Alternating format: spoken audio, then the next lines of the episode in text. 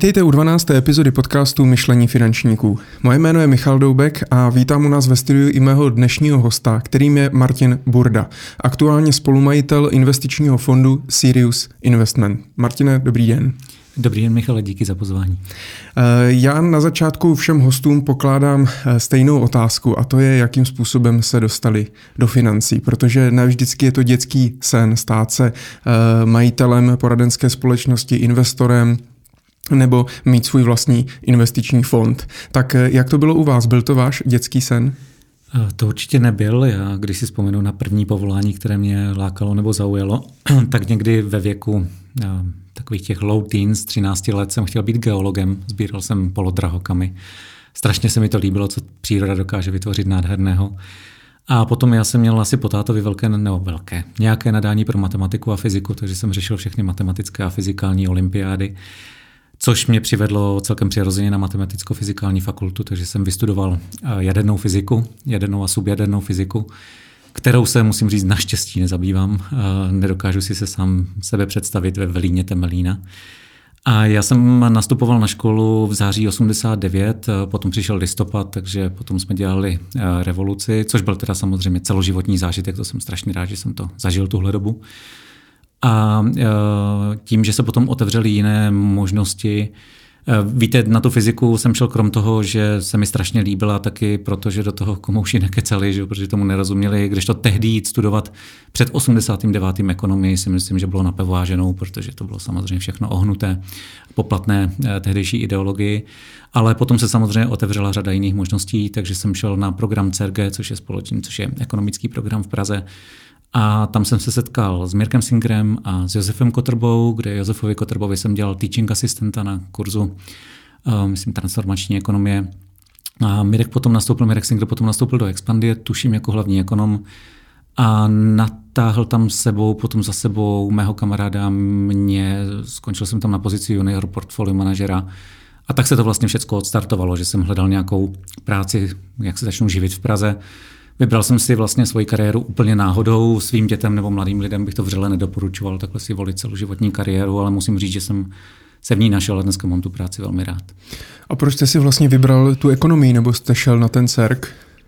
Na tom CERG mm, je, byl to velmi zajímavý program, on do dneška je tam aktivní Jan Švejdnár, tehdy tomu, myslím, šéfoval. Byl to prostě kvalitní ekonomický program a mě asi, když přemýšlím zpětně, proč jsem tam šel, tak mě asi lákalo to porozumět těm změnám, které se tady evidentně začaly dít. Takže a musím říct, že ten program byl ještě poměrně náročný, takže tam byla poměrně značná porce matematiky, což mi vyhovovalo. to, jste byl, to jste byl ve svým.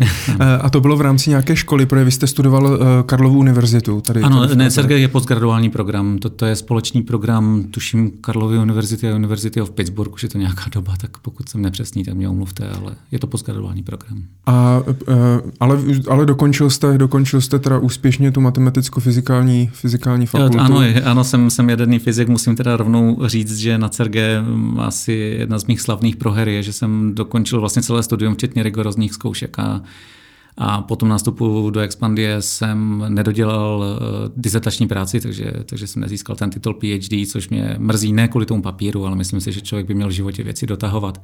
Tak vás jenom prosím, ať mi tady negrilujete jak Petra Žabžu. Nemusíte se bát, když tak najdem něco jiného v průběhu to rozhovoru. Určitě, to určitě.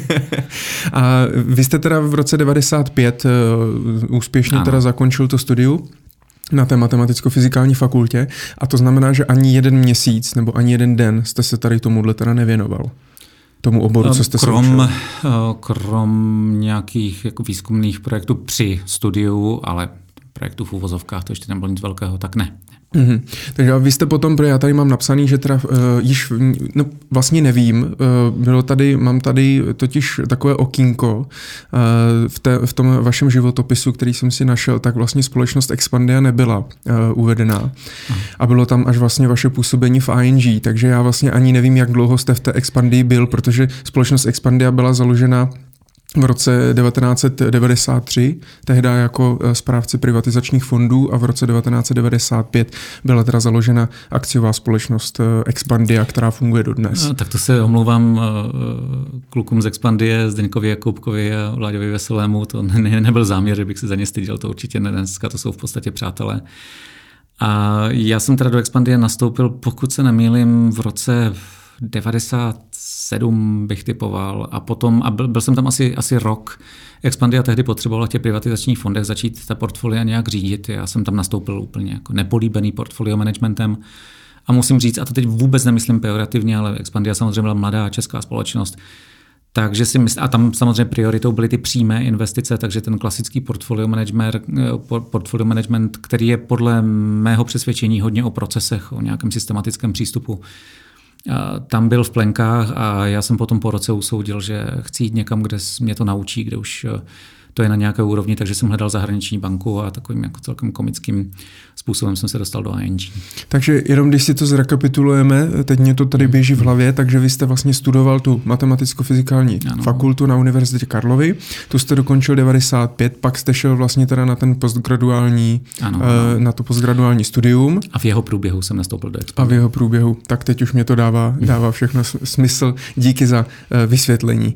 A, a vy jste v té expandii uh, i, protože oni potom koupili tehdy, myslím, Zemskou banku, se které vlastně vznikla e-banka. Eh, tohle to byly věci, které jsem tam samozřejmě registroval, to byly ty klíčové strategické investice Expandie, ale já jsem byl v tom klasickém portfolio managementu, prostě řízení nějakých akciových dluhopisových portfolií v rámci těch fondů.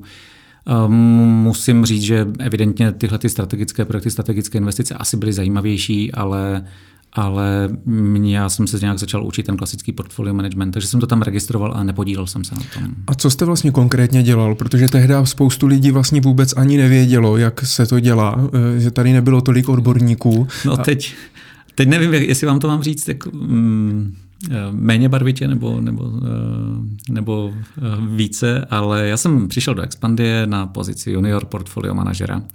Jako seniora jsem dostal Oldu Volšíka. Oldo, tím tě zdravím, jestli, tím tě zdravím, jestli nás posloucháš. A to byla teda pekelná škola, protože uh, všichni tam teda byli hrozně fajn lidi, můj, můj uh, bývalý šéf Expandy, ale jak říkám, ty procesy a systémy tam vůbec nebyly nastavené, takže se to investování dělalo hodně intuitivně. No a vždycky, když teda Oldo, teď mi odpust, Olda teda doobědval 30 deka vlašského salátu a tři rohlíky, tak teda ve dvě odpoledne, že, že bychom teda něco koupili. A to teda musím říct, že už od začátku s proměnutím trošku smrdělo průšvihem a pak jeden ten průšvih přišel, takže, takže potom jsem si říkal, že takhle asi ne, že bych se to opravdu měl někde asi naučit. Hmm, a můžete jmenovat ten průser? Asi ne. Jo, jo, ne, to, to vám rád řeknu. Mimochodem, tohle je moje oblíbená otázka. Já jsem samozřejmě za svoji kariéru přijímal řadu lidí uh, do nějakého zaměstnaneckého poměru. A tak tímhle varuju ty, kteří se ještě ukážou někdy, že já vždycky se ptám na to, co jste v životě s prominutím podělali nejvíc.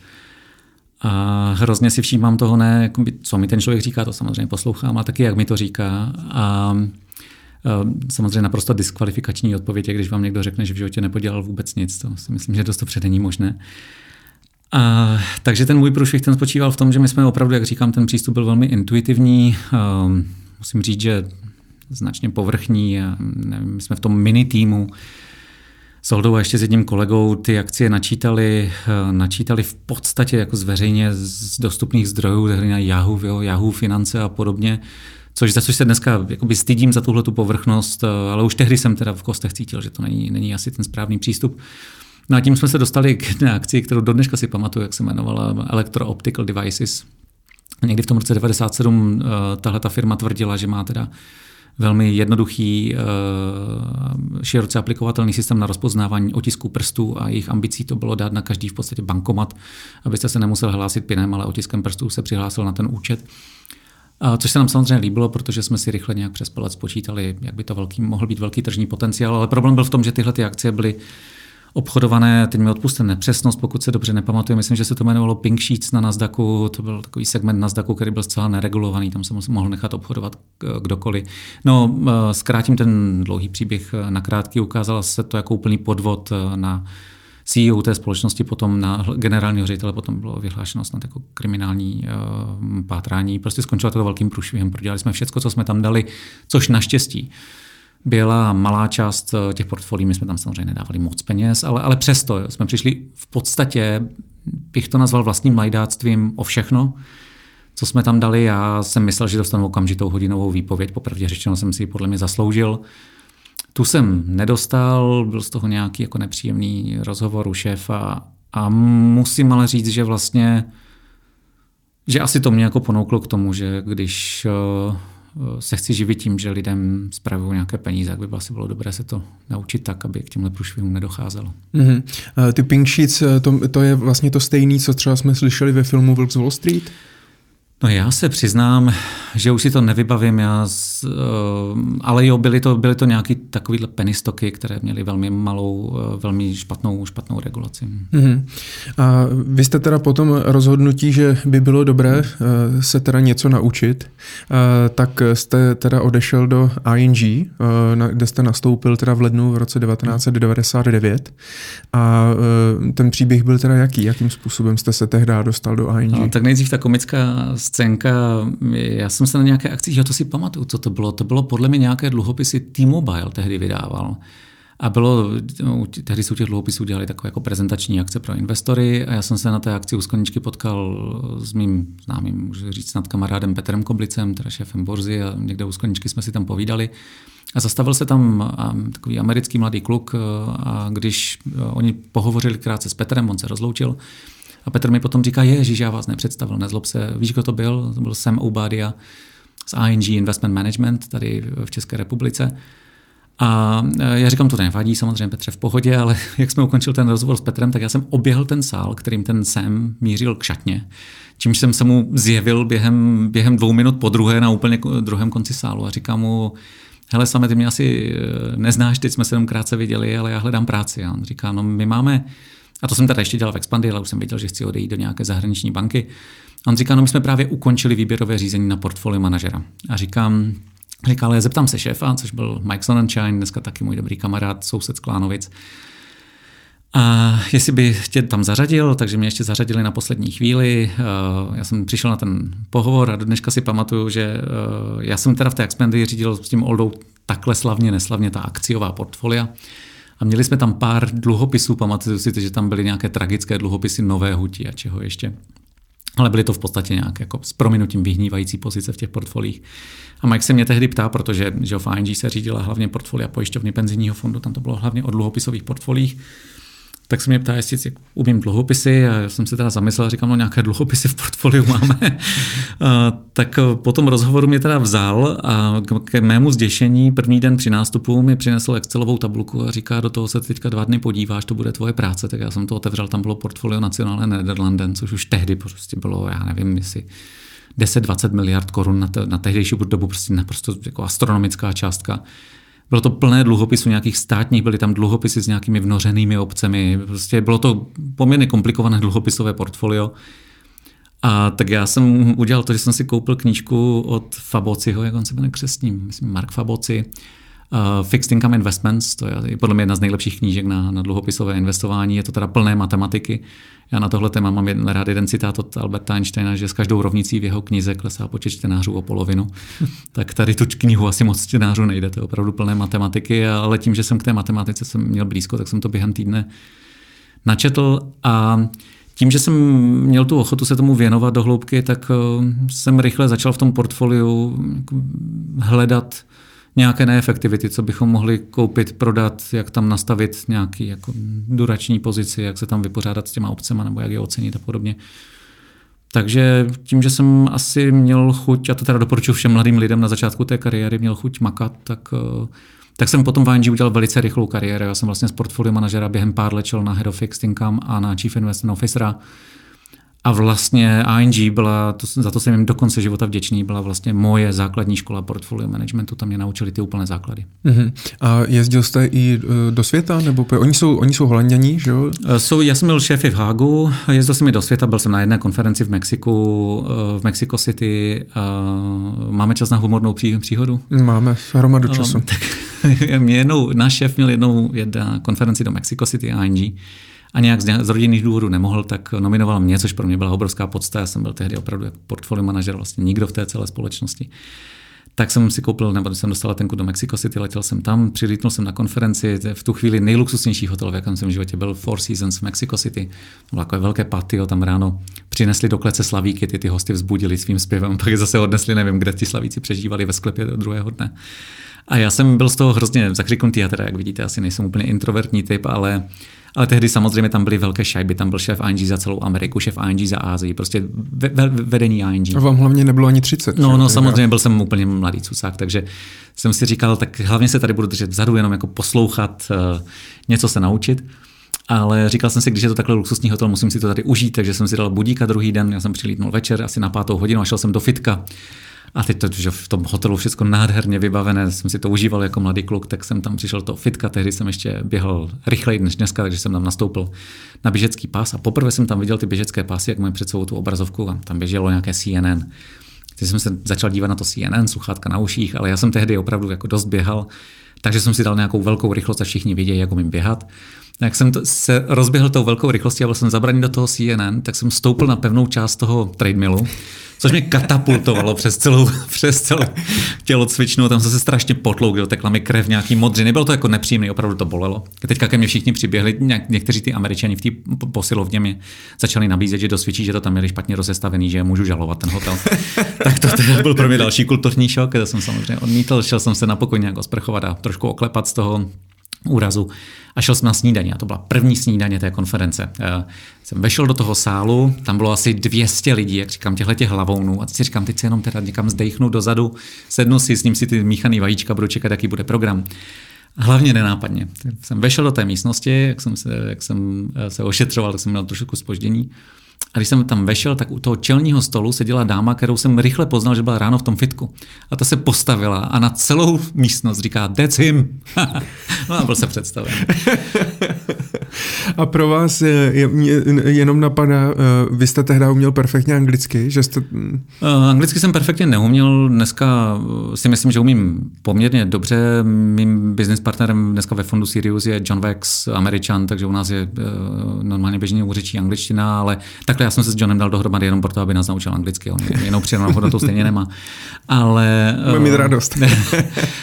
Ale tehdy tak jako nějak jsem se učil, ale musím teda říct, že v tom 89. to asi všichni lidé z mé generace potvrdí. Já mám řadu kamarádů z vysoké školy, co jsou dneska špičky v, ve velké čtyřce, zastávají poměrně významné pozice, tak potvrdí, že tehdy byl takový hlad po jako šikovných mladých lidech, že tehdy v podstatě stačilo, abyste měl něco mezi ušima, aby vám to trošku přemýšlelo, abyste uměl aspoň trochu anglicky a, a hlavně, abyste měl snahu makat. A kdokoliv splňoval tyhle ty požadavky, tak dneska je na buď to vysokých pozicích v korporacích nebo úspěšně podniká. Dneska, v tehdy ta doba byla taková, že v podstatě nešlo neúspět.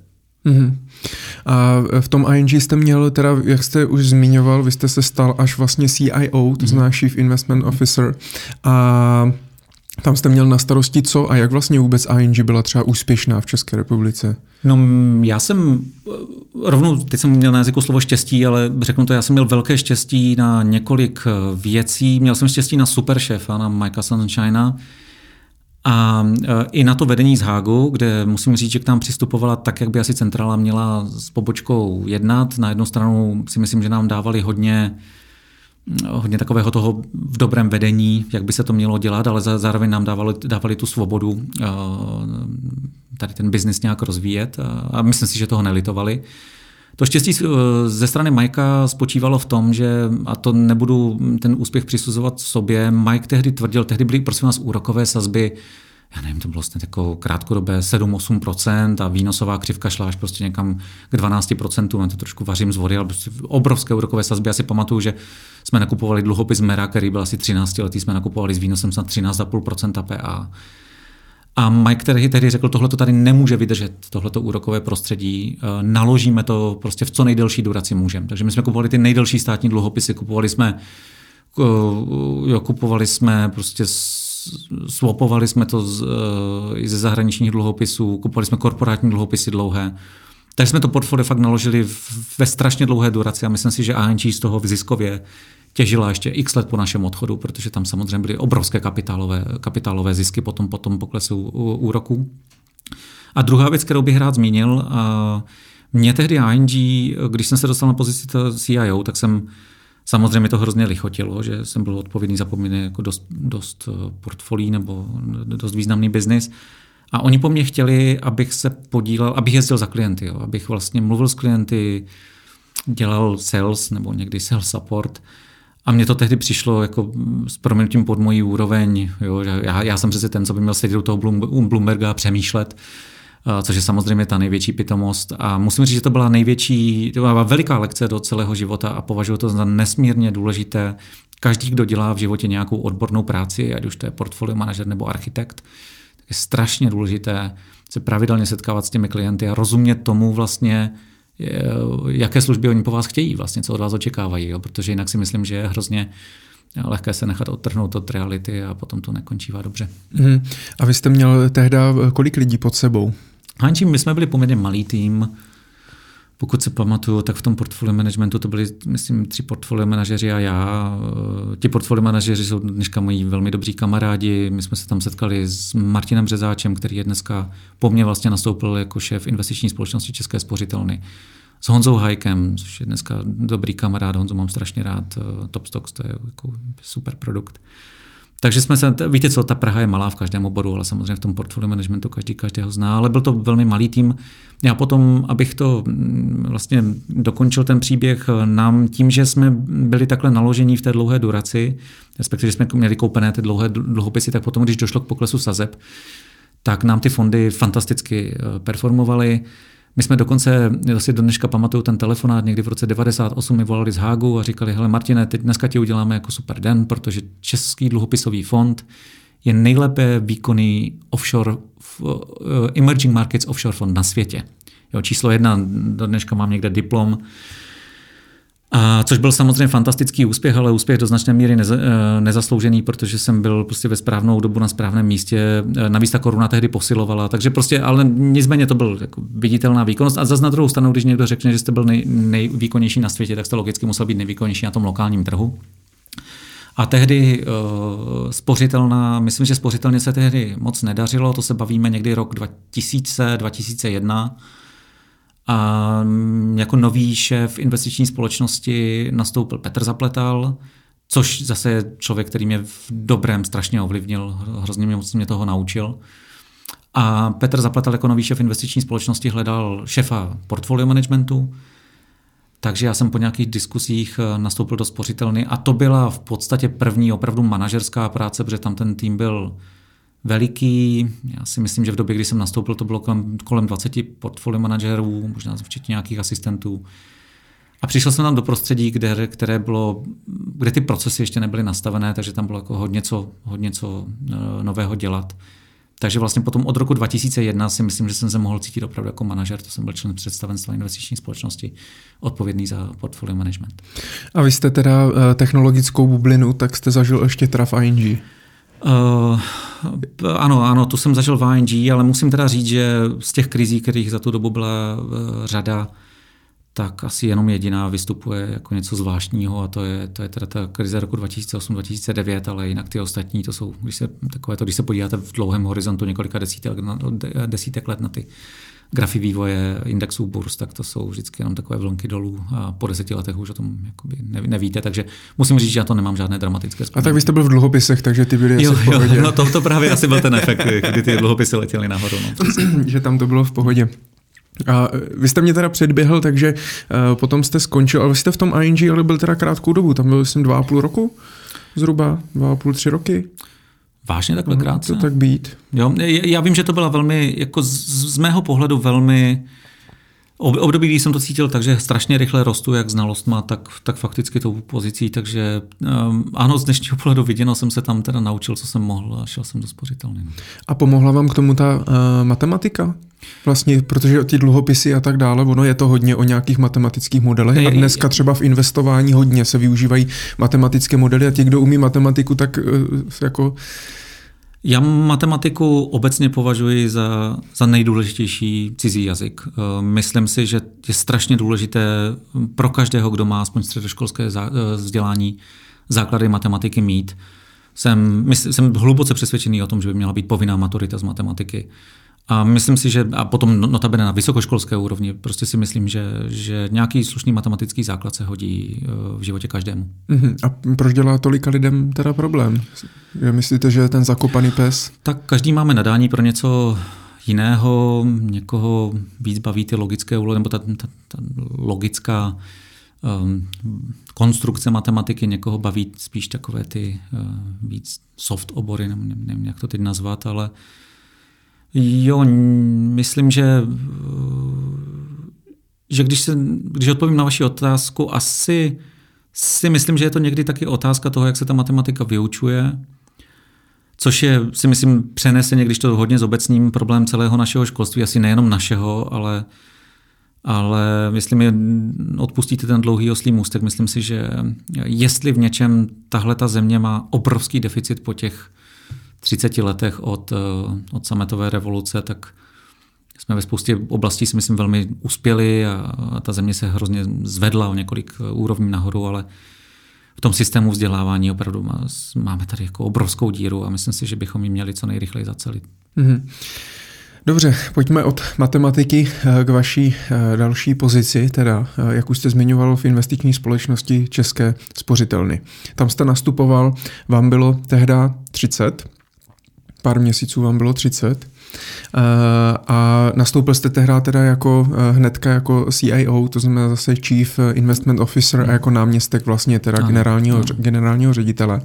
Eh, a bylo to teda v říjnu 2001. A vy jste tam přišel, já jsem našel si nějaký starý článek z té doby, kde právě psali že uh, mladý, mladý pan Burda nastupuje ve 30 a měl, a psali tam, že jste měl vlastně za úkol úplně vlastně změnit koncept řízení vlastně těch fondů a tak dále. Tak uh, zkus se nám popsat, jak v té době to bylo a co jste tam měl za úkol. Uh... Určitě vám to rád popíšu, jenom ještě jeden, jednu poznámku na začátek. Já vlastně jsem si, to jste mi dneska zpětně připomněl, že jsem tam nastupoval ve věku 30 let vlastně na pozici eh, náměstka šefa, šefa investic vlastně v největší investiční společnosti na českém trhu. Což eh, dneska je bohužel zcela nereálné, to bylo specifikum tehdejší doby, kde opravdu, jak už jsem tady zmiňoval, mě a všechny moje kamarády ten biznis eh, v uvozovkách nasával. Takže tehdy hm, prostě i mý kamarádi se stávali partnery ve velké čtyřce ve věku 30 a něco let. To dneska je bohužel zcela nereálné a oba, naopak se obávám, že ta naše generace trošku ten systém pro tu nastupující, nastupující generaci ucpala, protože bude ještě nějakých 10-20 let eh, trvat, než nás to úplně přestane bavit. Eh, takže dneska si myslím, že ta situace paradoxně opačná, možná, možná o to obtížnější, ale to je jenom komentář na začátek. No, když jsem nastupoval do investiční společnosti, tak eh, Petr Zaplatal jako můj šéf eh, po mně chtěl, abych eh, do toho portfolio managementu vnesl nějaký systém. Petr je, mm, pokud se nemýlím, taky matfizák. Myslím, že v tomhle jsme si velmi rozuměli v tom analytickém přístupu k věcem. No a když jsem přišel, tak snad se to mých kolegů nedotkne. Musím říct, že ten systém tam úplně nebyl, tam docházelo k situacím. Za a každý portfolio manažer si svoje portfolia řídil tak, jak mu přišlo nejvhodnější. A... Ale nebylo tak v Expandy. ne, ne, ne, ne, ne to, to, to, to, to, to ne, ale já, já jsem se jako nechtěl dotknout toho, jak se to dělalo v Expandy, jenom teda Jasně, musím, ale tak v té říct, době... Musím, jenom jsem popisoval teda svůj vlastní zážitek a jak říkám, bylo to, ten můj odchod byl spíš dán tím, ne že by to bylo jak všechno špatně, ale že jsem se prostě, cítil jsem, že se to potřebuji naučit. A v té investiční společnosti České spořitelny tam třeba docházelo k situacím, kdy dva portfolio manažeři podstatě brali po, uh, opačnou pozici a nevěděli o tom navzájem. Jo. Takže jeden prodával nějaké akcie, druhý je kupoval. Uh, což uh, by v principu být nemělo. Já si osobně myslím, že když ta společnost se staví vůči institucionálním investorům a privátním investorům s nějakou nabídkou, tak já hodně věřím v princip, kterému se anglicky říká one house, one view, takže ten tým teda vytvoří nějaký názor a ten základní, teda tu základní taktickou pozici tu postaví společně, pak už se to samozřejmě liší portfolio manažer od portfolio manažera. Takže v podstatě to základní fungování spočívalo v tom, že jsme ustavili investiční výbor, který teda začal nějak strukturovaně si rozhodovat o tom, jak ta portfolia stojí, jaký je náš vlastně výhled, eh, na čem chceme, na čem chceme vydělat. Eh, na rovinu říkám, že to s sebou neslo taky eh, pár jako nepříjemných okamžiků, kde Někteří lidé si s tím buď to hůř zžívali, anebo na tenhle ten způsob nebyli úplně stavění na ten způsob práce, takže tam jsme se s pár kolegy taky rozloučili, ale zase na druhou stranu musím říct, že jak jsem tady říkal, že jsem v životě pár lidí přijímal, taky jsem jich pár propouštěl. Je to vždycky velmi nepříjemná záležitost, ale z mé životní zkušenosti eh, pokud odchází člověk od někud, kde se úplně nehodí, nenašel se, prostě takzvaně neperformuje, tak často ta výpověď toho člověka nakopne k něčemu, že si najde něco, co mu eh, sedí líp a, a potom je celý život eh, spokojenější, úspěšnější. Takže já teda musím říct, že já vždycky výpovědi nebo takovéhle rozchody vidím jako spíš výzvu k nějakému eh, restartu, než nějaký tragický okamžik. A takhle zpětně, když se podíváte, tak se vám to povedlo, ta transformace? Já, tak to by asi měli hodnotit jiní, ale já musím říct, že tak já samozřejmě nějakou zpětnou vazbu jsem měl, nejenom od, od vedení investiční společnosti, ale i od vedení spořitelny a a možná trošku sebevědomě řeknu, že, že uh, mám pocit, že za toho mého působení ta portfolia a celý ten proces fungovaly dobře. Mm-hmm. A dneska teda investiční společnost České spořitelny už eh, není, ale uh, nahradila ji, nahradila ji jiná. Uh, nicméně ten model pravděpodobně asi teda funguje dodnes? Ne, nemáte třeba nějakou zprávu, jak, jak funguje? Ne, tak samozřejmě ne, tak já se s klukama vídám. Uh, fakticky jsem to zažil, protože ta změna na RST Asset Management Česká republika ta už byla v zásadě jenom formální, protože už za mého působení, já jsem potom na konci mé korporátní kariéry, k tomu se asi dostaneme, působil čtyři roky v pozici generálního ředitele, tak eh, to už jsme vlastně fungovali v rámci RST Asset Management, v rámci celé té skupiny eh, RST a těch, eh, já nevím, jestli to je deset investičních společností v regionu. A tam samozřejmě už bylo, už se vlastně ten investiční proces stavil v rámci celé té skupiny, takže tam už byly rozdělené odpovědnosti.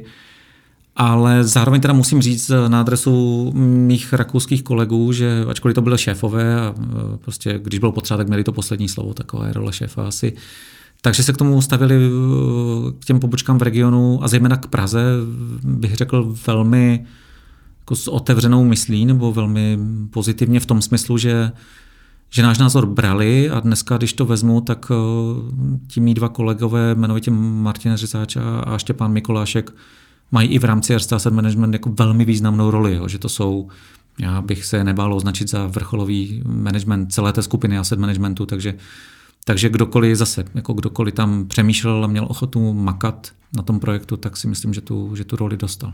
A když jste teda nakousl ještě RST, tak uh, rakouská RST uh, koupila kdy českou spořitelnu vlastně? No to muselo být, eh, to muselo být, já jsem nastupoval do spořitelny 2001, to si pamatuju velmi dobře, protože jsem nastupoval v říjnu 2001, 1. října a to bylo dva týdny nebo tři týdny po útoku v New Yorku po pádu dvojčat. Takže to podle mě musel být nějaký rok 99 nebo 2000. A proč to říkám takhle? Protože já vlastně pro mě jedním z nejvýznamnějších setkání v práci v životě bylo setkání s Jackem Steckem, který mě strašně obohatil a a Jack tehdy šefoval spořitelně a, a myslím si, že tam jako pod jeho vedením přicházeli, a teď prosím vás v tom nehledejte nějakou namyšlenost, ale myslím jako lidé jako já přicházeli. Tehdy se vlastně otáčel ten trend, kdy dřív bylo snem každého člověka, který chtěl dělat nějakou kariéru, nastoupit do zahraniční banky. A tehdy si myslím, že s příchodem Jacka do spořitelny se tenhle ten trend obrátil a naopak řada lidí ze zahraničních bank šla ráda pracovat pro českou spořitelnu a potom i pro jiné velké no, české banky, protože se tam začaly věci měnit zásadně k lepšímu a oni se to mohli podílet. To myslím, že lákalo nejvíc. Mm-hmm. A nevíte, kdo vlastně českou spořitelnu předtím, než ji koupil RST? No to byla nějaká státní banka. To teď mě, bohužel jsem se nepřipravil, já si myslím, že tam měl asi velký podíl stát, předpokládám. Mm-hmm. No. Takže se to potom no. prodalo, uh, prodalo dál a RST vlastně to vlastní, ano. vlastní do dneška. Což samozřejmě pro RST byla naprosto geniální transakce a to nakoplo tu hodnotu celé skupiny. To potom už nákup slovenské spořitelny byl, byl samozřejmě taky úspěšný, ale už to jako nákup české spořitelny byl eh, z dnešního pohledu, když se podíváte, eh, tak to byla zázračná transakce. A to si myslím, že, že panu Trajchlovi prostě už nikdo neodpáře, že, že tímhle vlastně vybudoval tu velkou středoevropskou banku. A když jste vedl uh, ty portfolio manažery, portfolio manažery a vám bylo teda 30, uh, 30 let, tak uh, oni byli starší, mladší? Jak, jak byl vlastně ten tým? Ten tým byl v průměru také velmi mladý, někteří byli starší, někteří mladší.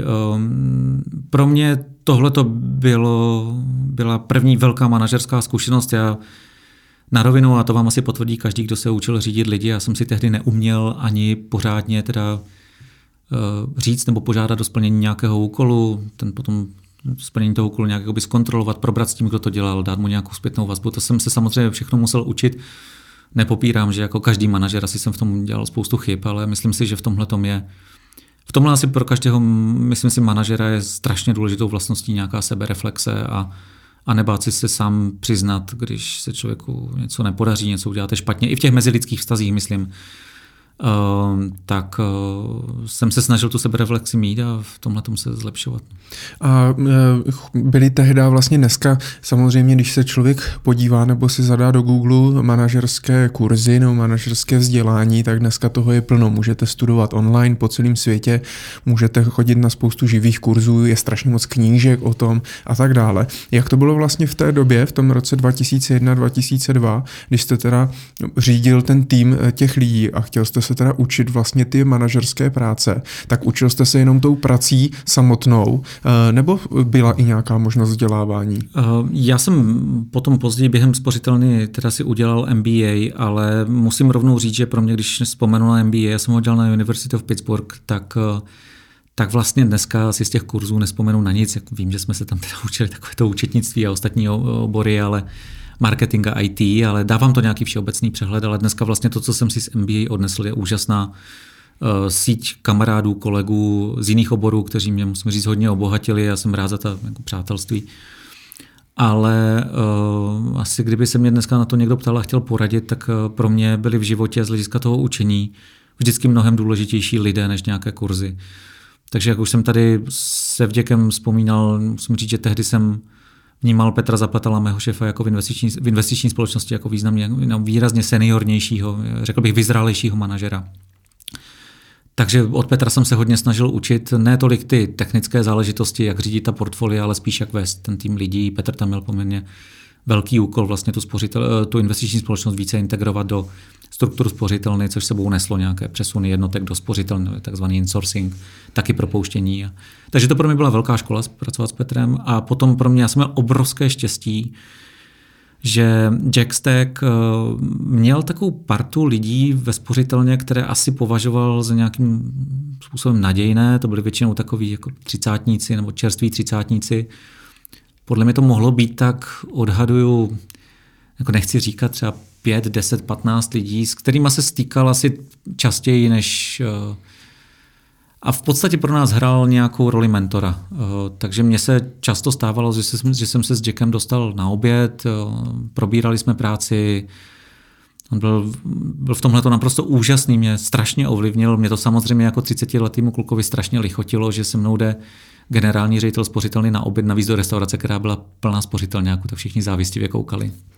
Takže Eh, takže to mě hodně ovlivnilo a ten Jack mi v tomhle hrozně dál. Já mm, asi jsem v životě nepotkal větší manažerskou osobnost s velkým O, než byl Jack Stack, nebo než je Jack Stack. A vždycky ho rád vidím a jak říkám, strašně mě ovlivnil, jsem mu za to hrozně vděčný, ale je to taky tím, že byl ochoten nám ten čas věnovat, nebyl jsem to jenom já, bylo to prostě x lidí, mladších lidí ze spořitelny a myslím si, že nás že nás hodně v životě nasměroval.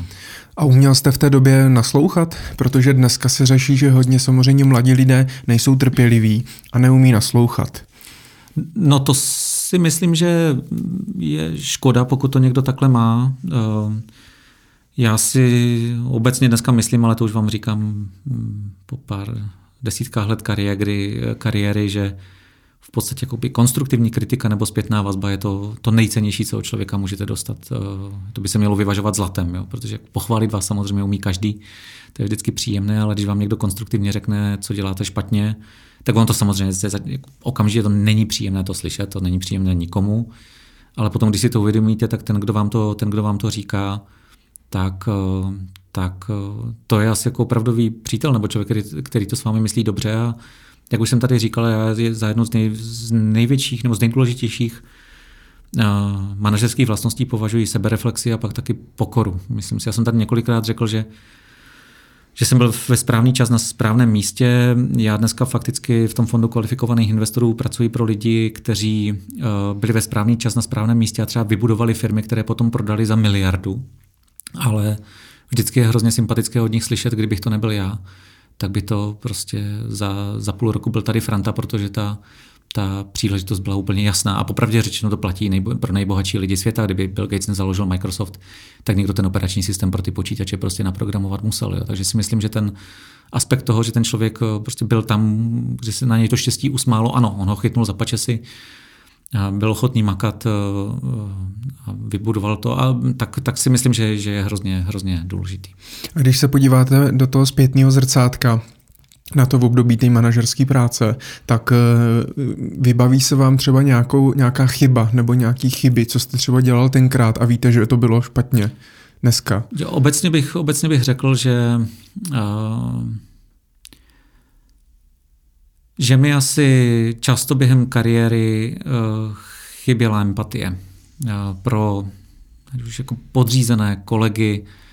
Já se taky dokážu rozčilit, když není, když jako s něčím nesouhlasím, ale myslím si, že jsem se naučil během života mnohem víc dívat na ty problémy nebo to, co se řeší očima toho druhého a taky trošku vnímat, taky trochu vnímat jeho osobní nebo jeho pracovní situaci prostě mm, ta korporace nebo ta spolupráce to není individuální sport, že jo? je to asi minimálně tak komplikované jako, jako fotbalový zápas a musíte rozumět tomu, kdo je schopen nebo není schopen vám aktuálně při, uh, přihrát. Já vám uvedu jeden příklad, jenom abych nemluvil nějak obecně.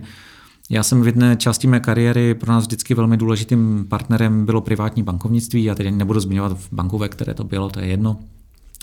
A privátní bankovnictví z toho důvodu, že samozřejmě ta, ti, ti privátní investoři, kteří investovali větší objem prostředků, tak byli významní investoři do našich fondů.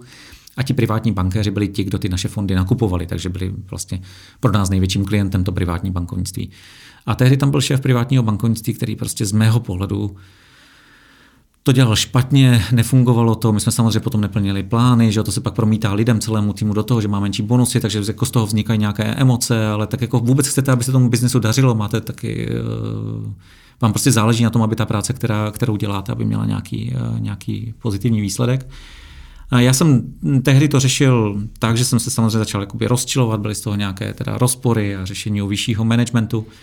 A potom jsem se ex post půl roku na to dozvěděl, že že už jako rok jezdí s ženou na nějaké chemoterapie a mají doma dvě malé děti, tak to, to s váma taky pohne. Jo, když se doz... A vlastně si uvědomíte, že uh, vlastně s každým, s kým se, každý z koho životě potkáte v tom profesním životě, takže je nějaký život, o kterém víte, uh, víte nebudu říkat ten výraz, který mě napadl, ale nevíte vůbec nic.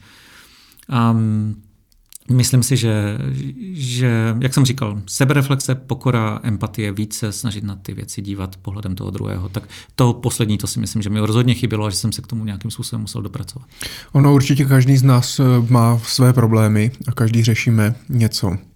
Pak je otázkou, eh, jestli vlastně eh, to musíme brát do té práce a jestli bychom teda, jo, ona je otázka, co ten člověk samozřejmě v té době může, může dělat, ale mm, toto zrovna pokud chodil na chemoterapii a tak dále, tak to je extrémní případ, ale pokud to nejsou zase tak vážné problémy, tak možná by ten člověk vůbec do té práce neměl chodit nebo by se na to měl prostě vykašlat. Myslím to... si, že by to nemělo možná pro, jakoby, uh, pro teď mě nenapadá ten, ten, ten výraz, promítat uh, vlastně uh, ty problémy do, to, do té práce. Já vám rozumím, to samozřejmě případ od případu těžko to soudit dneska, ale uvedu vám teda druhý, možná případnější uh, příklad. Uh, s tím jsem se ještě, ještě setkával v kariéře. Já jsem uh, taková povaha, že rád ty problémy nějak zanalizuju, skonzultuju s kolegy a pak je řeším a k tomu řešení se v zásadě nevracím. Já věřím v to, že když člověk rozhoduje nějak kvalifikovaně, snažíte se rozhodovat dobře, takže v principu v životě eh, stačí, když z těch deseti rozhodnutí jsou, eh, jsou je sedm, osm dobrých.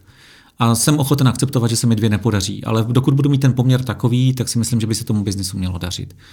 A pak jsem měl v kariéře mnohokrát kolegy, kteří uh, ta rozhodnutí se zdráhali brát, protože některá z nich byla nepříjemná, byla to různá propouštění. A pak z toho vznikají v těch korporacích takové ty trafiky a, a nezdělená zpětná vazba. To, a mm, s tímhle tím jsem asi v životě největší problém, že já nesnáším, když si věci nechávají vyhnívat. Jo. Myslím si, že že teď to teda řeknu asi uh, trošku... Uh, Tady to můžete říct na plnou Obrazně, že myslím si, že je vždycky lepší, když se do toho vředu uh, řízne, vyčistí se ta rána, uh, a pokud to ale člověk dělá férově a s těma lidma to na rovinu zkomunikuje, tak si myslím, že to je lepší. A, takže tohle je asi to, co mi manažersky vyhovuje nejmíň.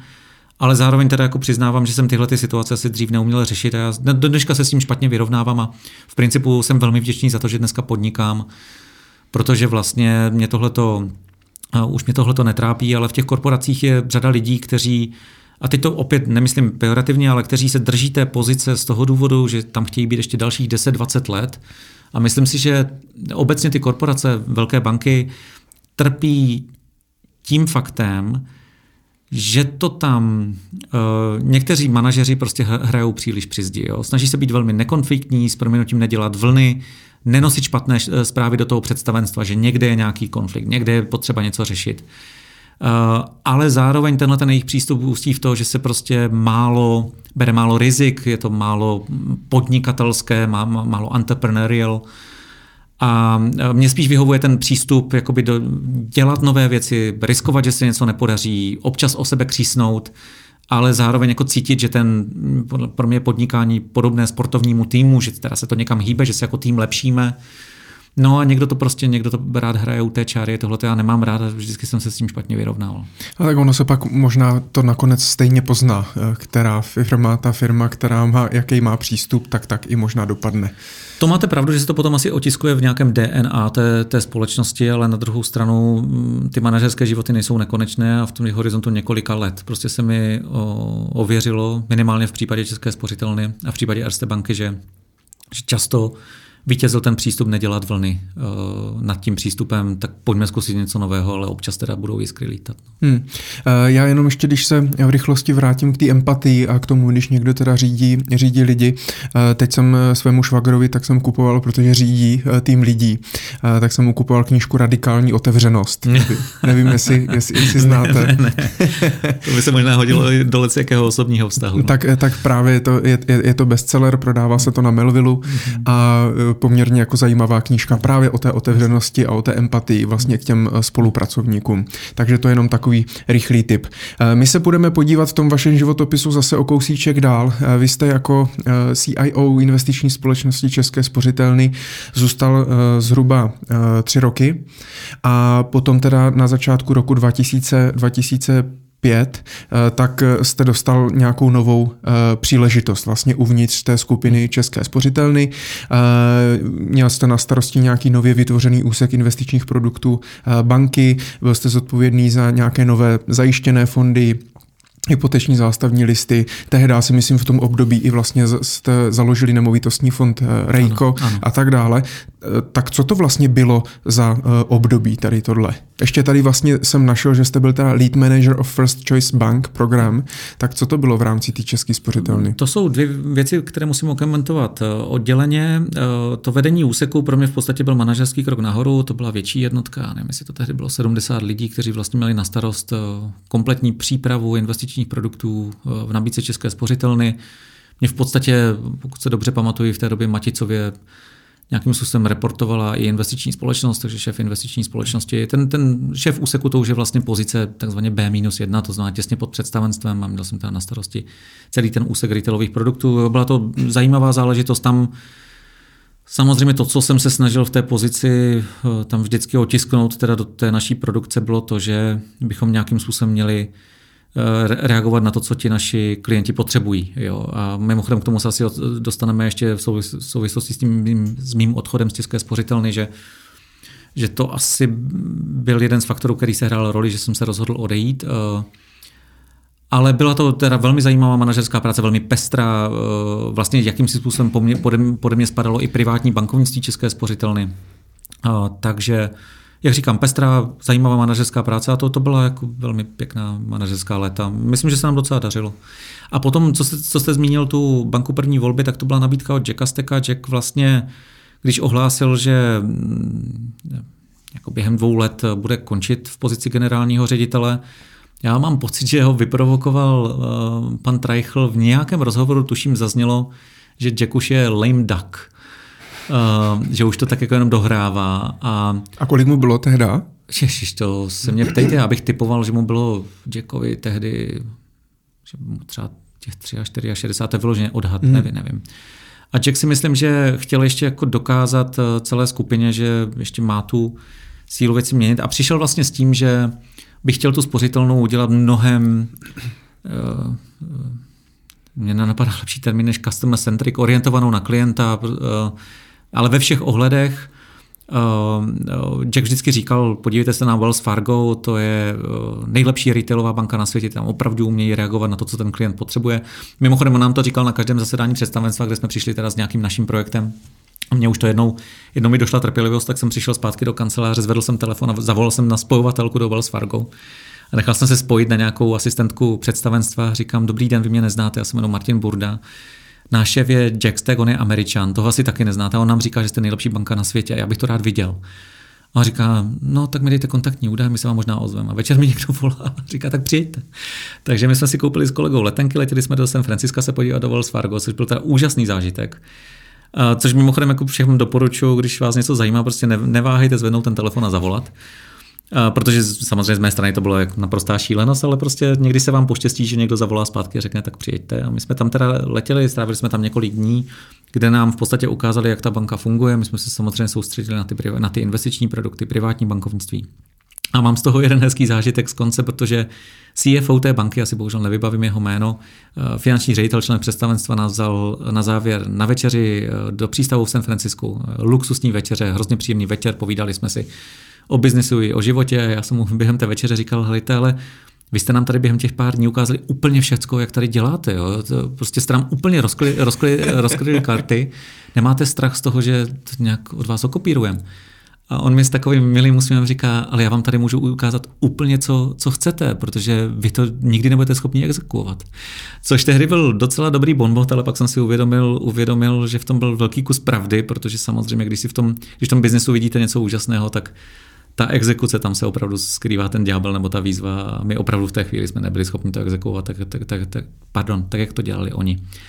Eh, no a vy jste se mě ale ptal na co? Na, na ten úsek na tu banku první volby, takže John, eh, Jack vlastně vymyslel transformační program pro celou banky, kde v, banku, kde v tom bylo x, asi 70 různých projektů, které tu banku měly více nasměrovat nebo ne, ne, změnit tak, aby reagovala na potřeby klienta. A já jsem měl uh, koordinovat ten program. Na rovinou sebekriticky musím říct, že že to nepovažuji za jedno z, jako z nejúspěšnějších období své kariéry a mm, myslím si do dneška, že to byl z Jackovy strany trošku jakoby násilím vnucený program do té banky a že tam chyběl, anglicky bych řekl buy-in, prostě, že to spousta lidí nekoupilo v té bance a považovali to Uh, rozmar by určitě bylo špatné slovo, to stoprocentně ne, ale že to prostě považovali za umělý výmysl.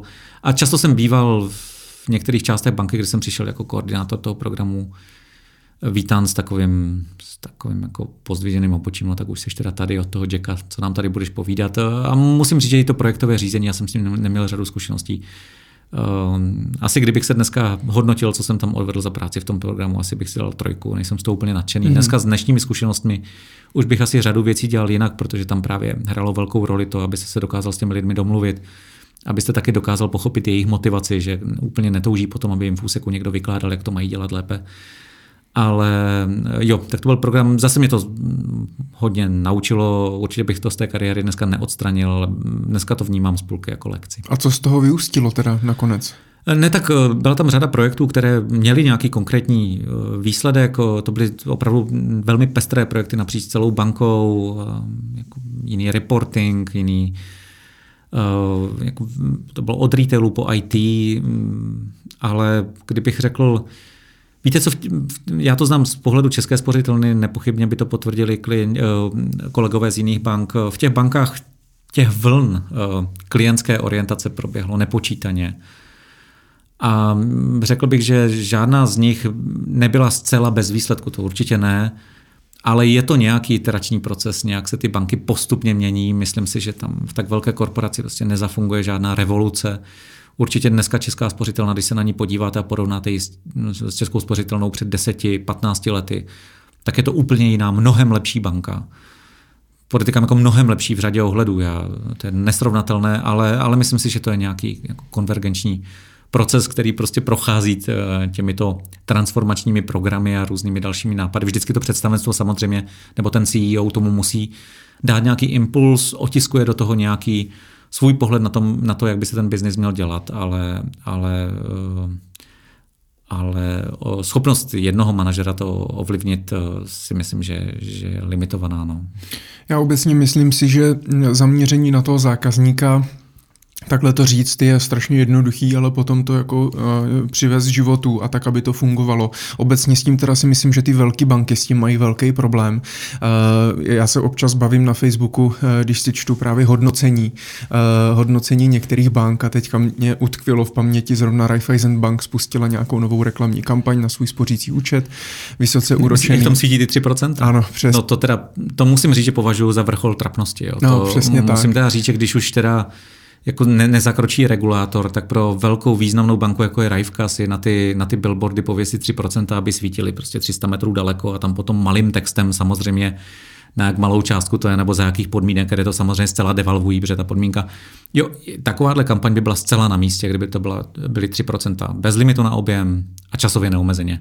Což je samozřejmě přesný opak, tam je, to, tam je řada podmínek, které to úplně devalvují, mě, tu nabídku. Mně třeba ten limit, já si myslím, že ten limit těm lidem ani tak moc nevadí, ale největší průser byl ten, že to je jenom pro nové klienty. Jo, ta to navíc pro nové klienty. Ano, to je no, vlastně ta stará písnička, jo. že eh, při akvizici, při akvizici prostě slíbí cokoliv, jo. ale z druhé strany jim vlastně odchází ti staří. Ne, a tahle, tam... tahle kampaně je trapná záležitost a teď se na mě, se na mě kolegové z Zrevky určitě nemusí zlobit, protože tyhle ty trapnosti často provedou i jiné instituce. No. Občas se divím, já kdybych byl, na, na rovinu, já kdybych byl CEO té banky a tohle mi udělal šéf marketingu, tak si ho pozvu na kafe a řeknu, no tohle bylo naposled. Jo, protože v podstatě to nějak obtiskuje vaše jméno, to je jako vaše reputace a já bych se dneska za svůj biznis styděl, kdybych něco takového měl udělat, asi bych to dělal případě vrcholného zoufalství. A hlavní problém je, že dneska to zanechá tu digitální stopu. Kdyby se to stalo před 20 no. lety třeba, tak, to se, tak se to no. potom třeba no, zapomene, jasně, jasně. ale dneska je to, dneska je to všude. Uh, a v, v té druhé části jsi říkal, že to teda rozdělíte na dvě části, ten uh, First Choice Bank program a potom teda, eh, vy jste měl na starosti i internetového obchodníka vlastně Brokerjet, hmm.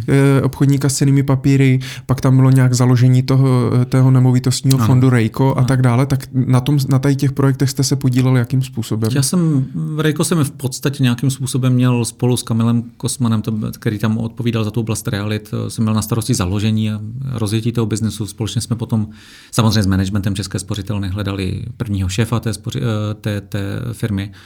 Brokerjet nějakým způsobem zase mi Maticově reportoval, než šel ten reporting nahoru do vrcholového managementu, takže měl jsem na starosti koordinaci těch jednotek, které nějakým způsobem nabízely investice v České spořitelně. Jak říkám, byla to velmi, tohle byla velmi zajímavá část kariéry. Bavilo mě to, uh, mám na to hezké vzpomínky. A Martin Skalický byl eh, první šéfem, nebo Já si myslím, první? že Tomáš Trčka teda popravdě řečeno a Martin Skalický si myslím, že tam potom nastoupil jako investiční ředitel, ale já, já si vybavuju Tomáše jako prvního ředitel, Tomáš Trčka, ale s Martinem samozřejmě jsme taky v úzkém kontaktu, uh, dneska už oba ve spořitelně nejsou, ale známe se dobře. A tehda už v té době, protože taky jedno známe české jméno, české spořitelny je Pavel Kysilka, tak on tehda už byl v české spořitelně pochopitelně? Ne, ne, ne. Takhle, Pavel tam Pavel nastoupil do představenstva, šel z centrální banky, asi nevybavím rok, kdy nastoupil, to bychom se museli podívat. A pak ještě, že po Jackovi byl Gernot Mittendorfer jako CEO a po něm nastoupil Pavel. Což musím říct, že na to období, já, já vlastně na všechny ty šéfy spořitelny vzpomínám v dobrém, všichni měli jiné kvality. Gernot byl takový trošku uh, trošku ranař. Já, když jsem k němu šel na nějaké jednání třeba mezi čtyřma očima, když jsme spolu něco řešili, já nevím, uh, nebo často se toho účastnil samozřejmě šéf finančních trhů, člen představenstva, tak no, vždycky vypil polovinu polovinu lehké, lehké koly, mě nechal nás tam jako dvě minuty mlčet a když dopil, tak říká now, you speak. Takže to byl jako jeden způsob vedení, ale ne, já Genta jsem měl velmi rád, velmi přímý, otevřený člověk. A co se týká Pavla Kyselky, tak tam jako zásadní přínos byl, já jsem to vnímal tak, že tam jako významně se zlepšil systém rozhodování na tom představenstvu. Jo. Já, hm, teď se na mě možná bývalí kolegové budou zlobit, ale Jack měl obrovské charisma, byl to jako velký lídr, velký mentor, ale musím teda říct, že za něj jsem z toho představenstva, na které jsme poměrně často chodili s nějakými návrhy, nechat si tam něco odsouhlasit, tak to byl neskutečný pytel blech Uh, ti členové představenstva se tam jako dohadovali navzájem a nebylo to konstruktivní, jo? aspoň z mého pohledu teda. Takže v podstatě bylo, pro mě bylo nereálné přijít na představenstvo s nějakým návrhem, očekávat tam konstruktivní diskuzi a nějaké společné rozhodnutí. Já jsem si, když jsem tam chtěl něco prosadit za svůj úsek, tak jsem si musel oběhnout dva, tři klíčové členy představenstva osobně, těmto, s těma si to nějak vyříkat a pak už tam mít v podstatě jak do parlamentu věc, teda s hotovou věcí, že mi, to, že mi to schválí. A za Pavla Kysilky, a myslím si, že on má ten dar, že je naopak jako velmi empatický člověk, dobrý lídr, takže ten asi poprvé z mého pohledu udělal z toho představenstva opravdový tým. To tam byla teda zásadní přidaná hodnota a myslím si, že teda za Pavla Kyselky ta spořitelna šla strašně nahoru. Já jsem Pavla Kyselku zval do našeho pořadu, tak snad přijme pozvání, aby, aby, aby povykládal, eh, ač se financím dneska už přímo, přímo nevěnuje. Eh, vy jste potom jak jste asi teda dokončil všechny tady tyhle programy a ty fondy a koordinaci tady těchto projektů, eh, tak jste se na eh, zhruba rok a půl stal Head of Sales, stal jste se šéfem obchodu pro RST Asset Management. Tam, tam ten přerod vlastně vznikl jak, že jste šel vlastně přímo potom už jenom do toho Já jsem byl člen představenstva RST Asset Management odpovědný vlastně za biznis mimo Rakousko, takže vlastně mě v tu chvíli reportovali všechny investičky mimo Rakousko, ale potom manželka vážně onemocnila a jsem se musel vracet kvůli dětem, takže já tomu se asi ani nemusíme nějak detailně věnovat, ale ten návrat z toho Rakouska byl svým způsobem vynucený, protože, protože jsem se nějak musel starat o děti, ale, ale byla to zajímavá práce, já asi bych v ní rád pokračoval dál. A, ale a vy jste teda dělal v Rakousku a nějakou dobu? Já jsem, já jsem sídlil ve Vídni tu dobu, toho ten rok nebo jak dlouho to byla, jak dlouhá to byla doba. A potom samozřejmě to bylo v době, kdy pokud se nemýlim, to už odstartovala krize roku 2008. Já pokud se nemýlim, jsem na pozici CEO investičky nastupoval eh, v roce 2009 tak eh, tehdy mm, ta investiční společnost, jako samozřejmě celá banka, se potýkala s řadou problémů v té, v té krizové době, takže tehdy jsem nastoupil Vlastně to byla nějaká kombinace toho mého návratu do Prahy a toho, že jsme potřebovali ten problém začít eh, řešit, tak jsem nastoupil jako generální ředitel investiční společnosti. Ale vy jste žili teda s rodinou v Praze? A... Eh, ne, já jsem ten systém měl takový, že jsem byl, že jsem měl Vídeň pondělí a čtvrtek, jezdil jsem brzo ráno eh, do Vídně a ve čtvrtek večer jsem se vracel a v pátek jsem měl, v pátek jsem pracoval v Praze. Mm-hmm. A dalo se to takhle? Protože já jsem tady měl, já jsem tady měl Petra Šimčáka, který vlastně takhle dlouho to měl a ten jezdil z Prahy do Brna. Takhle, 13 já... let a říkal, že právě když to měl 4 plus 3, tak se to ještě jakž tak dalo, ale jakmile někdy to udělal 5 plus 2, tak bylo hotovo. Um, já se přiznám, každý to má jinak, mě to nevyhovuje tohleto. Já jsem zase takový, mám myslím velmi pěkné vztahy se svými dvěma dětmi a mm, jsem takový otec, že že když je nevidím večer dva, že už mi chybí a nejsem takový ten... Mám řadu kolegů, kteří, pracují 10 let v Londýně, rodiny mají tady, jsou celý týden tam a člověk si najde ten program, že teda asi chodíte do nějakého fitka, najdete si nějaké zájmy, ale jako jo, máte ty FaceTime dneska, kde si ty rodiny můžete zavolat, ale ten, ten večer s rodinou, kdy si prostě s klukem zahrajou šachy a jdeme společně s dětma vyvenčit psa, nebo já nevím, tak to vám to nenahradí a mě to, mě to nevyhovuje a z osobních důvodů už bych do toho asi nešel, to znamená, já ho, dneska to hodnotím tak, že kdyby mě, mě asi nečeká, doufám, že mi to nečeká, ale kdybych se měl přesunovat někam do zahraničí, tak pouze s rodinou. A vy jste tehdy neuvažoval, že je vezmete do Vídně nebo skrz ne, školu ne. a tak dále, to nebylo ne, možné? Ne, ne, z nějakého důvodu, já se asi nebudu do té doby jako vracet, ale mm-hmm. prostě jsme o tom neuvažovali, šli jsme na tenhle ten mhm, model. Mm-hmm. Takže jste se potom vrátil teda do Prahy uh, a v září 2009 jste se stal teda CEO uh, eh, investiční společnosti České spořitelny. Uh, a to vám bylo nabídnuto, nebo jste o to požádal, nebo jak to vlastně vzniklo? Mm.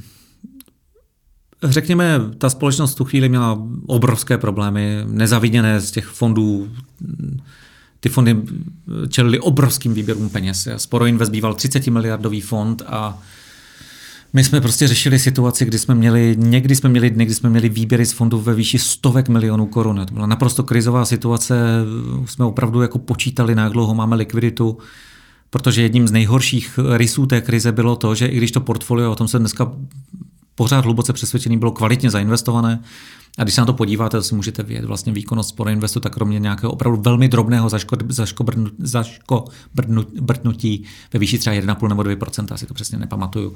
A dneska samozřejmě to, to rychle dorostlo tu ztrátu, tak tam nebyly závažné ztráty v tom portfoliu, ale Co samozřejmě bylo nejhorší na té krizi, byla, byla krize likvidity. Tehdy od vás nikdo nekoupil ani státní dluhopis.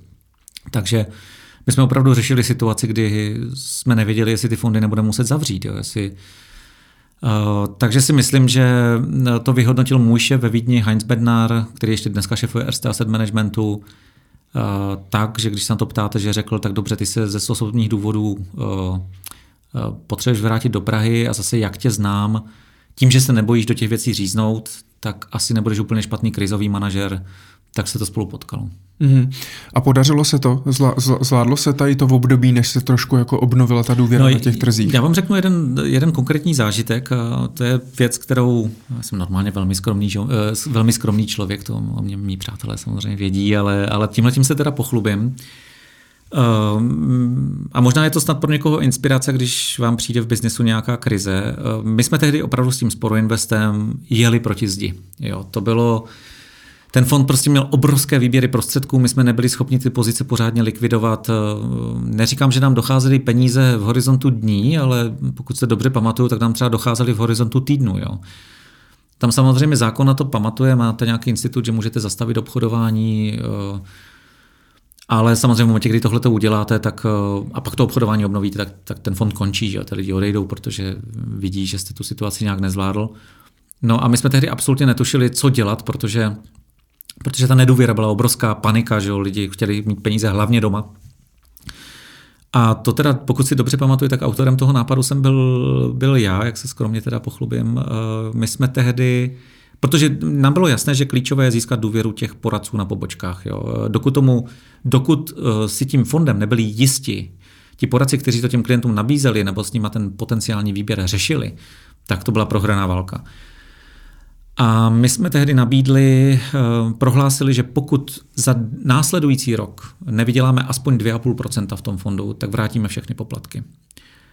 A já nechci přehánět, ale během tou, týdne dvou ty výběry ustaly. To znamená, pro mě jako celoživotní lekce je, že když máte nějaký problém, řešíte zejména ve financích nějakou krizovou situaci, tak je potřeba ukázat eh, těm lidem, pro které to řešíte, že i vy máte tu skin in the game, máte tu odvahu to řešit, ale že, že teda jste ochotní vlastně, uh, uh, já nevím, nechci přehánět, ale když ne tu hlavu dát na špalek, tak aspoň tu ruku dát na špalek.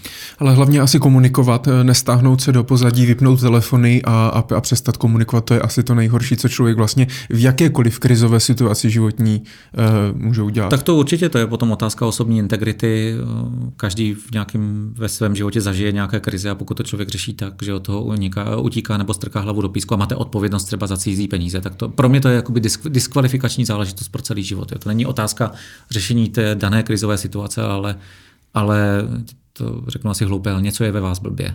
Mm-hmm. Dneska už o tom možná budete moc mluvit, tak já se zkusím zeptat, uh, protože uh, s tím rokem 2008-2009 samozřejmě souvisí i uh, vyšší nezaměstnanost, propouštění a šahání si na mzdy a na platy. Jak to bylo v České spořitelně? Šáhli vám, šáhli vám tehda, tehda na plat? Já si nevybavuju nějaké jako dramatické snížení platu. Přirozeně jsme byli bez nějakých bonusů, ale uh, nic takového si nevybavuju. Propouštění nějaké, nějaké proběhlo a samozřejmě možná, že tam nějaké úpravy byly, ale nebyly jako dramatické, než by vám někdo snížil plat o 40%. Um, takže... Takže jste si neřekl, budu si nechávat vyplácet korunu po období. ne, to jsem, si, to jsem si neřekl, to jako sebekriticky musím uznat, že, eh, že to, jsem, to jsem neřekl. Uh, jo, ta korporace se s tím nějak vypořádala. Já jsem rád za to, že snad jsem k tomu mohl přispět. A dneska, eh, dneska už to samozřejmě máme za sebou, ať se, ať se zase vykládá, že nějaká krize přijde, my možná se o tom ještě dneska budeme bavit. Vy jste jako CEO investiční společnosti České spořitelny eh, byl od roku 2009 do března roku 2000, 2013. Eh, vzpomínáte teda na to v období v dobrém, bylo to dobré období, co se týče vaší odvedené práce? Určitě mě to velmi bavilo, my jsme byli už v tu chvíli poměrně malá firma, když jsem nastupoval poprvé do investičky pod vedením, vedením Petra Zapletela, tak nás bylo hodně přes 100, podle mě nás bylo 120, 130. A potom část lidí odešla, ale velké, velké týmy se takzvaně insourcovaly do spořitelny, to znamená, sjednocovali se back office a podobně, takže v té investice potom zůstalo, podle mě má dneska 25 zaměstnanců a dělá vlastně jenom ten, tu klíčovou aktivitu, to znamená řízení těch portfolií. A jo, byla to velmi zajímavá práce, já mám, musím říct, že na ní vzpomínám rád a mám kolegy v investice, v investice moc rád a uh, nechci vás dojímat, ale občas se mi zasteskne po nich. Takže to bylo, to bylo moc fajn. Jediné, co mi tam mm, přestávalo vyhovovat, a to vlastně už začalo nazrávat to rozhodnutí odejít, protože já jsem se k němu nějak dopracovával a řeknu to úplně na rovinu, když se prostě tou kariérou, kde ve 30 letech jsem byl někde hlavní portfolio manažer a potom v zásadě jako ve 40 letech z vás udělají nejvě- generálního ředitele největší investiční společnosti v Čechách, tak se těžko rozhodujete pro to odejít, ale tak jsem proto evidentně měl nějaké důvody. Tak to, co jsem tam začal cítit velmi silně, je, že prostě v momentě, kdy pracujete v té větší korporaci, a my jsme vlastně byli součástí Erste Asset Management, tak ta vaše možnost dělat strategická rozhodnutí, a my jsme byli že, součástí Erste Asset Management a zároveň jsme byli ceřiná společnost České spořitelny, takže jak si moje možnost tam opravdu strategicky o něčem rozhodnout, čem si myslím, že by bylo dobré, tak jako to můžete udělat ve svém vlastním podnikání, tak ta tam v podstatě nebyla nebo byla velmi omezená. A to si myslím, že v každé manažerské práci je strašně zajímavé. A myslím si, že oni dneska bohužel spousta lidí v Praze je připravená, protože když se podíváte na vlastnickou strukturu velkých českých firm, tak kde se dneska dělají strategická rozhodnutí? Podle mě v PPFC, u pana Křetinského v, v, v VPH, ale kdybych měl najít další velkou firmu, tak jo, i, ten, i to představenstvo Česu má svázané ruce s tím, jestli s tím bude nebo nebude v pohodě premiér. A, a co se týká těch bank za, vlastněných zahraničními bankami, tak tam už teda vůbec ne. A, a musím teda říct, že Eh, prosím vás, abych byl nerad, aby to vyznělo arrogantně, jo, ale mě by třeba jako dneska práce šefa České spořitelny nelákala. Opravdu nelákala. Je to zajímavá práce, vedete velkou banku, můžete spoustu věcí ovlivnit, ale ve ale finále... vlastně nic nemůže.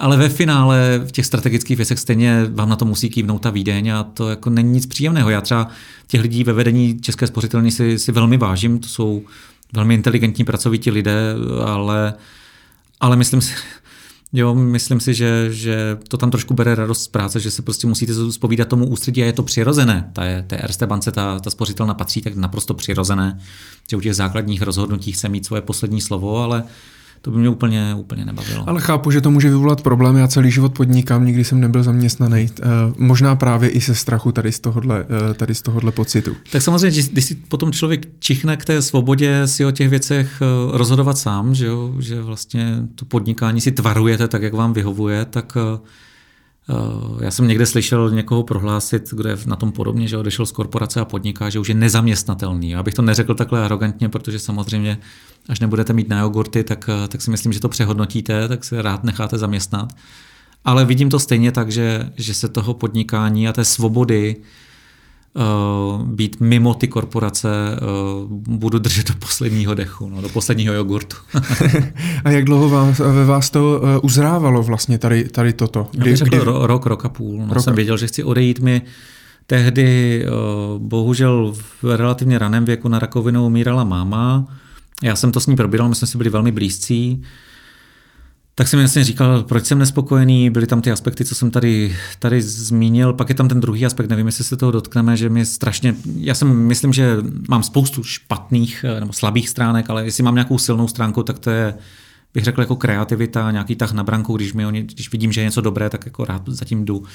A tom ta banka, myslím, že ty, ty banky jsou velmi jako přizdi taková, taková, jakoby, že ty změny se často dějí, až když jsou opravdu vynucené tím trhem. Tak to mi tam hrozně nevyhovalo. Já jsem to s tou mámou probíral a tam mi tehdy říkala celkem vizionářsky, hele, jestli tam nebaví, tak eh, vykažli se na to, že máš jako pohodlnou manažerskou práci, ale život může být kratší, než si myslíš. No. Já si myslím, že je velká pravda, ono to vyznělo možná zbytečně pateticky, ale když to, mám, když to převedu do pozitivní polohy, tak já znám spoustu velmi kvalitních lidí v korporacích, kde, kteří už mají splacené hypotéky, mimochodem to je významný bod v životě každého člověka, protože dokud nemáte splacenou hypotéku, tak to je trošku koule na noze, ale v momentě, kdy máte splacenou hypotéku a nějaké úspory, tak, tak jako zdůraznuju a potvrzuju život jako asi může být kratší, než si představujete, a tak jako si ho pojďme užít i v té práci. Jo. A pokud člověk někde se cítí sešněrovaný. Musím teda říct, že bych rád viděl obecně nejenom u mladých lidí, u kterých to vidím poměrně často, teda musím říct nějakou podnikavost, chuť si založit vlastní firmu, něco vyzkoušet, nějaký startup, ale že by možná České republice obecně a těm lidem hlavně eh, nechybělo trošku, trošku víc podnikavosti u té mojí generace, u těch 40 45 ne, nebo 50 prostě si říct, hele, tak co, tak jako tu hypotéku jsem splatil, nějaké úspory mám, co se mi může stát horšího, než je s proměnutím propálím a půjdu se nechat zpátky zaměstnat, ale chci, chci v tom životě ještě něco zažít. A, a vřele to doporučuji, je to, to, to je absolutně z hlediska pracovního, z hlediska kariéry, je největší životní zážitek, který už nikdy nic nepřekoná. Stát na vlastních nohách, mít vlastní podnikání. Napadá mě ještě uh, s, s tou hypotékou a s tou koulí, koulí u, nohu, u nohy. Dneska pořád ještě ti manažer, spoustu těch manažerů je v takovém jako krysím závodě, ale i třeba ze strany těch eh, firm, kde jsou zaměstnaní, že uh, ti majitelé nebo to představenstvo nebo ti vyšší vlastně tlačí na ty manažery, aby právě si pořizovali ty domy a ty auta a, a ty úvěry a samozřejmě a teď nějaký životní standard a teď chodí někam do restaurace a v něčem chodí v oblíkaní a tak dále. A vlastně tlačí je do toho, že potom, protože už jsem potkal v životě hodně eh, manažerů, kteří prostě měli obrovský fixní náklady a právě kvůli tomu vlastně absolutně vlastně eh, bylo nemyslitelný, že by z toho zaměstnání odešli. A ten zaměstnavatel si je i vlastně tímhle podchytil. Máte třeba nějakou takhle zkušenost těch korporací? No já to samozřejmě musím potvrdit eh, i za sebe. Člověk si na ten životní, na tu životní úroveň rád zvykne, že je rád, že nemusí řešit, eh, si myslím z finančního pohledu, jestli se teda v zimě pojede někam za teplem, jestli jezdí ve slušném autě, má hezký dům že jo, a, a, a podobně, tak eh, na to si každý zvykne rád. Potom je to problém v tom, že už to ta rodina vnímá jako nějaké mandatorní výdaje prostě a, a je teda pravda, že že jsem zažil i kolegy, kteří ty, ty mandatorní výdaje měli ještě výrazně vyšší a to je prostě věc, která vás strašně znesvobodňuje. Já třeba budu svým dětem, já teda bych byl rád, aby žili svůj vlastní život tak, aby byli šťastné oni, ale pokud budou chtít nějakou radu do života, tak já třeba jim jako vřele budu doporučovat tu hypotéku co nejdéle odkládat v takovém tom věku těch pozdních 20, 20. let a, a pokud budou čerství třicátníci, Eh, ono samozřejmě někdo vám tady bude oponovat a bude vám tady dávat na stůl ta čísla. Podívejte se, když si ten koupí, koupíte tu vlastní nemovitost, tak už ty splátky vlastně jako jdou do toho, do toho vašeho a není to nějaký nájem, z kterého nic nemáte. Ale jednak tam je potřeba si uvědomit, že když platíte jenom ten nájem, tak eh, tu zbylou částku můžete nějakým způsobem dlouhodobě investovat a snad zhodnocovat. Ale pak je tam ten psychologický aspekt a a třeba ta hypotéka ta vás strašně znesvobodní a myslím si, že v té fázi kariéry, kdy je vám 27, 30, 33, tak je právě strašně důležité mít tu flexibilitu. Tam, kde se vám nelíbí, kde vás to nenaplňuje, říct, hele, sorry, mm, o, už mě to nebaví, už potřebuji něco jiného a odejít. Ale v momentě, kdy prostě koupíte dům a máte tam tří nebo více milionovou hypotéku, tak se to dělá, dělá hrozně těžko. A já si myslím, že člověk k tomu nějakým způsobem dospěje, že ta osobní svoboda je prostě o, jedna z věcí, která je jako kromě snad zdraví a vztahu s blízkými je nejvíc, co můžete v životě mít. A, a že že strašně důležité, důležité si hlídat, abyste si sami neomezovali. Já třeba dneska jo, už taky jsem snad nějak vyzrál, už jsem si pořešil vztah k materiálním věcem a, a, a vím to, vím, že kdybych Řekl vám to takhle, kdybych se dneska dostal do potíží s podnikáním, nějak mi to nefungovalo, vydělávalo to míň, tak rád přesednu do Fábie, budu jezdit Fábii, než abych se šel někam zaměstnat a koupil si lepší. To je jako absolutně, to je naprosto nesrovnatelné ty hodnoty dneska pro mě a ta osobní svoboda má pro mě mnohem větší cenu než nějaké hezké auto nebo, nebo hezká dovolená. A z čeho byste přesednul? no, jsem na BMW jezdím. A jaké řady? 540 XI. Ale mimochodem kolegům z BMW teda musím pochválit. Super auto, dokonalý stroj. A mě ještě napadá s tím eh, otázka té české spořitelně, když to teda ve vás uh, uzrálo, že chcete odejít, tak jak to v téhle korporaci bývá? Tak jste šel za, za tehdy teda už asi ještě za, Pavel, za Pavlem Kysilkou a řekl, uh, hele, odejdu a teď... Šel jsem teda za mým v podstatě jakoby přímějším nadřízeným to byla Heinz Bednar, Verste Asset Management, který hmm. vedl celou tu skupinu, pak jsem to samozřejmě jsme to probírali ve spořitelně, ale tam fakticky zcela správně to v těch bankách funguje tak, že když máte nějaké to odborné silo, to znamená asset management, tak nejdřív se musíte dohnout v tom sile, tam popravdě řečeno pro spořitelnou už je to spíš formální záležitost a jenom požaduje, aby tam byl někdo jako odborně na výši. No, Heinz tomu asi nejdřív si myslím, že tomu lehce nevěřil, protože si myslím, že a to bych nerad, aby to znělo tak namyšleně, a že to je, je už asi pozice, z které se málo odchází dobrovolně. A myslím si, že jsme si jako stylem práce hodně vyhovovali a i tou otevřeností, ale tak nakonec to prostě akceptoval a myslím si, nevím, nechci mu nechci mluvit za něj, to byste se ho tady musel zeptat, ale cítím tam jistou drobnou dotčenost, ale to každý jsme, já taky jsem nebyl úplně jako ideální kolega nebo manažer, ale, ale myslím si, že se ho to lehce dotklo. Mm-hmm. A takže jste podepsal teda nějakou dohodu a jak ano. dlouho trvalo, než, než vlastně jste mohl, mohl odejít tak já jsem, to ještě, pozice? já jsem to ještě komunikoval s mými dvěma jako klíčovými kolegy v investičce, s Martinem Řezáčem a se Štěpánem Mikoláškem, což jsou super chlapy, jak odborně, tak osobně. A takže uh, tam vlastně chvíli ještě se bylo evidentní, že jeden z nich teda bude CEO a druhý bude CIO, teda šéf investic, tak to nakonec dopadlo tak, že Martin Řezáč šéfuje společnosti, Martin, eh, Štěpán Mikulášek je šéf investic. Mimochodem ze Štěpána udělali eh, šéfa akciových investic, což je obrovská poklona za celý Erste Asset Management. Jo. Takže já jsem to tady říkal během toho rozhovoru, že se Rakušáci nebrání velmi osvíceně tomu, aby tam přijali na vysokou pozici Čecha. A takže myslím, že kluk, oběma klukům se velmi daří a a v tomhle tom, jak jsem se tady skromně nestihl, eh, teda stihl už jednou, myslím, pochválit, tak to si myslím, že se mi snad povedlo, že když jsem nebyl spokojený s tou kariérou v té korporaci, eh, Řeknu vám to takhle. Já za nejhorší možné řešení, pokud jste nespokojený se svojí prací v korporaci, považuji uh, sice tam být pro ten plat, pro ty bonusy, pro tu životní úroveň, ale neustále chodit a nadávat a plivat po zemi, že vás to tam nebaví. To si myslím, že je nefér vůči všem. Já si myslím, že jsou dvě férová řešení. Jedno je to, které jsem zvolil já, prostě ano, nějak si to rozmyslet, ale ve finále se rozhodnout a odejít. A druhé férové řešení, naprosto férové, je prostě říct si, tak takhle to je, tak korporace z definice má nějaké limity, má nějaké šéfy tady, má nějaké vedení celé té skupiny, to znamená, smířím se s tím, že tady nebudu dělat strategická rozhodnutí, že ta moje práce má mnohem užší prostor, než bych si třeba optimálně představoval v mém oboru ale, ale akceptuju to jako celek. Takhle mě to platí. Zase mi to dává nejenom, nejenom tu materiální zabezpečení, ale dává mi to celou tu sociální síť těch, těch kolegů v té korporaci. Bych nezanedbával, to je významný pozitivní faktor, ale prostě to akceptovat i s těmi mouchami. Stejně jako to asi funguje ve vztahu, že nikdo nejsme, geni, eh, eh, nikdo nejsme úplně, úplně ideální partner a i v tom vztahu asi ten, koho milujete, tak ho prostě akceptujete i s těmi, i s těmi drobnými vadami na, na kráse, které máme úplně každý. A tím nemyslím fyzické vady na kráse, tím myslím prostě ty naše, uh, naše uh, uh, nedokonalosti. Uh, takže a já jsem v jistou chvíli byl v té pozici, že jsem byl ten, ten nespokojený, co tam pořád jako na něco nadával, že nejde a že Rakušáci neschválili a, a spořka se nikam nehne. A to si myslím, že je špatně, že, že pokud to někdo takhle má, že by to mělo být všeho do času a měl by si vybrat jedno z těch dvou řešení a já jsem teda hlasoval nohama. Uh, a rodina to přijala jak? Uh, nevím, kolik teda, tehdy byla dětem, jestli už se jo, do toho nějak... Ne, ne, ne děti.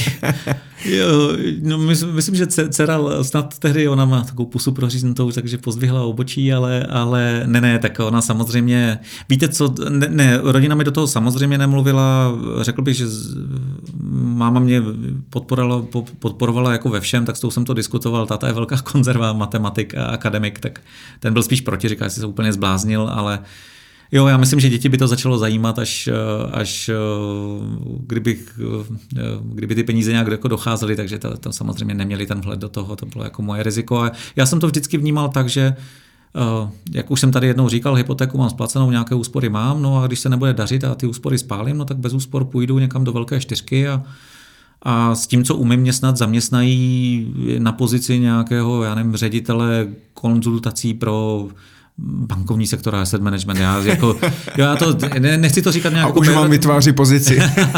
nechci to jako zlehčovat, nebo aby to vyznělo nějak pejorativně, ale eh, já se jako myslím si, že s tím, co jsem se v životě naučil, že bych se asi uživil, že bych ani já, ani moje děti neměli hlad, jo, ale takže je to spíš o tom vzít to, to riziko, že člověk teda spálí něco, to, to, co, ale to, co ušetří nebo spálí kus kariéry. Já bych se určitě bych se nedostal zpátky na tu pozici, jednak je obsazená, ale dneska, dneska je tam řada lidí, která o tyhle ty pozice má zájem. Takže by to bylo nějaká, ta kariéra byla, by byla asi přetržená nit, která by se těžko navazovala, ale to mi za to riziko stálo. A vy jste byl vymazaný z rejstříku 31.3.2013 eh, vlastně z České spořitelny, ale již eh, o měsíc dříve, 22.2.2013 jste si založil teda svoji společnost eh, Capital Linked. Tak jak to pamatujete si, jak to ještě te- tehdy bylo, že už jste tam třeba nebyl a už jenom dobíhala nějaká ta doba, nebo? Tak já jsem byl na tom domluvený otevřeně mm, se šéfy, takže to tam jako žádný konflikt zájmu nebyl, protože to SROčko bylo úplně prázdné, že to byla jenom založená společnost a chtěl jsem být nachystaný hnedka po tom odchodu. Takže v tom problém nebyl. Spíš si myslím, z dnešního pohledu byl problém, že jsem měl poměrně málo rozmyšlené, co vlastně budu dělat. Já jsem opravdu odcházel s poměrně naivní představou. Jsem si říkal, hele, snad tomu investování trošku rozumím, tak se snad uživím. A chtěl jsem vlastně v Capitaling lidem doporučovat zajímavé investiční příležitosti. Ale nakonec jsem rychle zjistil během roku, že mám jako asset manažerské srdce, že mě baví ty produkty, baví mě fondy. A ono se to taky potkalo s tím, že já když jsem ze spořitelny odcházel, eh, tak eh, mě oslovili mý dva kamarádi, Petr Hanák a Marek Smíkal a poprosili mě o pomoc eh, s nastartováním Českého fondu půdy. Ti kluci tady už několik let velmi úspěšně vykupovali zemědělskou půdu, velmi rychle mě přesvědčili, že to je velká investiční příležitost. Řekl bych poslední velké aktivum ve střední Evropě, které zůstalo nějak zásadně nepřeceněno. Ono to bylo dané tím, že to vlastnictví je, je hodně rozdrobené, že jo, jak to lidem eh, komunisti v 50. letech vzali a teď jim ve 92. roce to ty lidé dostali zpátky, tak dneska už vlastně jim to pole připomíná fotka dědečka, který na tom hospodařil a dneska k tomu nemají nemají vztah, takže vlastně probíhá nějaké konzolidační období toho vlastnictví a to byla velká investiční příležitost, takže to se spolu potkalo. A mimochodem, to se taky, to byl vlastně poslední impuls, nebo jeden z posledních impulzů, já jsem ten produkt považoval za velmi zajímavý nápad v období, kdy klesly úrokové sazby na minimum, že to už bylo v době, kdy byly úrokové sazby velmi nízké bylo zcela evidentní, že některé ty produkty mm, spořitelné, ale jiných bank, ty fondy peněžního trhu, dluhopisové fondy, nic neponesou, jako doslova nic, jo, protože když jste si vzal výnos do splatnosti a odečetl jste poplatkovou strukturu nebo poplatkové náklady, tak vám vyšla nula. Takže jsem říkal, musíme mít pro konzervativní investory jiný produkt. My jsme to nějak vespořitelně v rámci RST diskutovali, bylo to velmi rychle zamítnuté, že nic takového teda spořka a RST dělat nebude. Dokonce jsem někde slyšel, jestli my se v hlíně nikdy rýpat nebudeme. Um, což fakticky byl ten poslední impuls. Já jsem si říkal, hele, tohle je fakt dobrý nápad. A když to ta banka nechce dělat, tak to byl vlastně, jak jsem tady mluvil o tom, že by člověk neměl jenom nadávat, ale měl by se teda rozhodnout, jak to má, tak to jsem se rozhodl, že to byl vlastně první větší projekt, který jsem zkusil a klukům jsem ten, pomohl, jsem fond, ten fond pomohl rozjet, oni mi na něm dali nějaký podíl, ten já jsem jim potom prodal a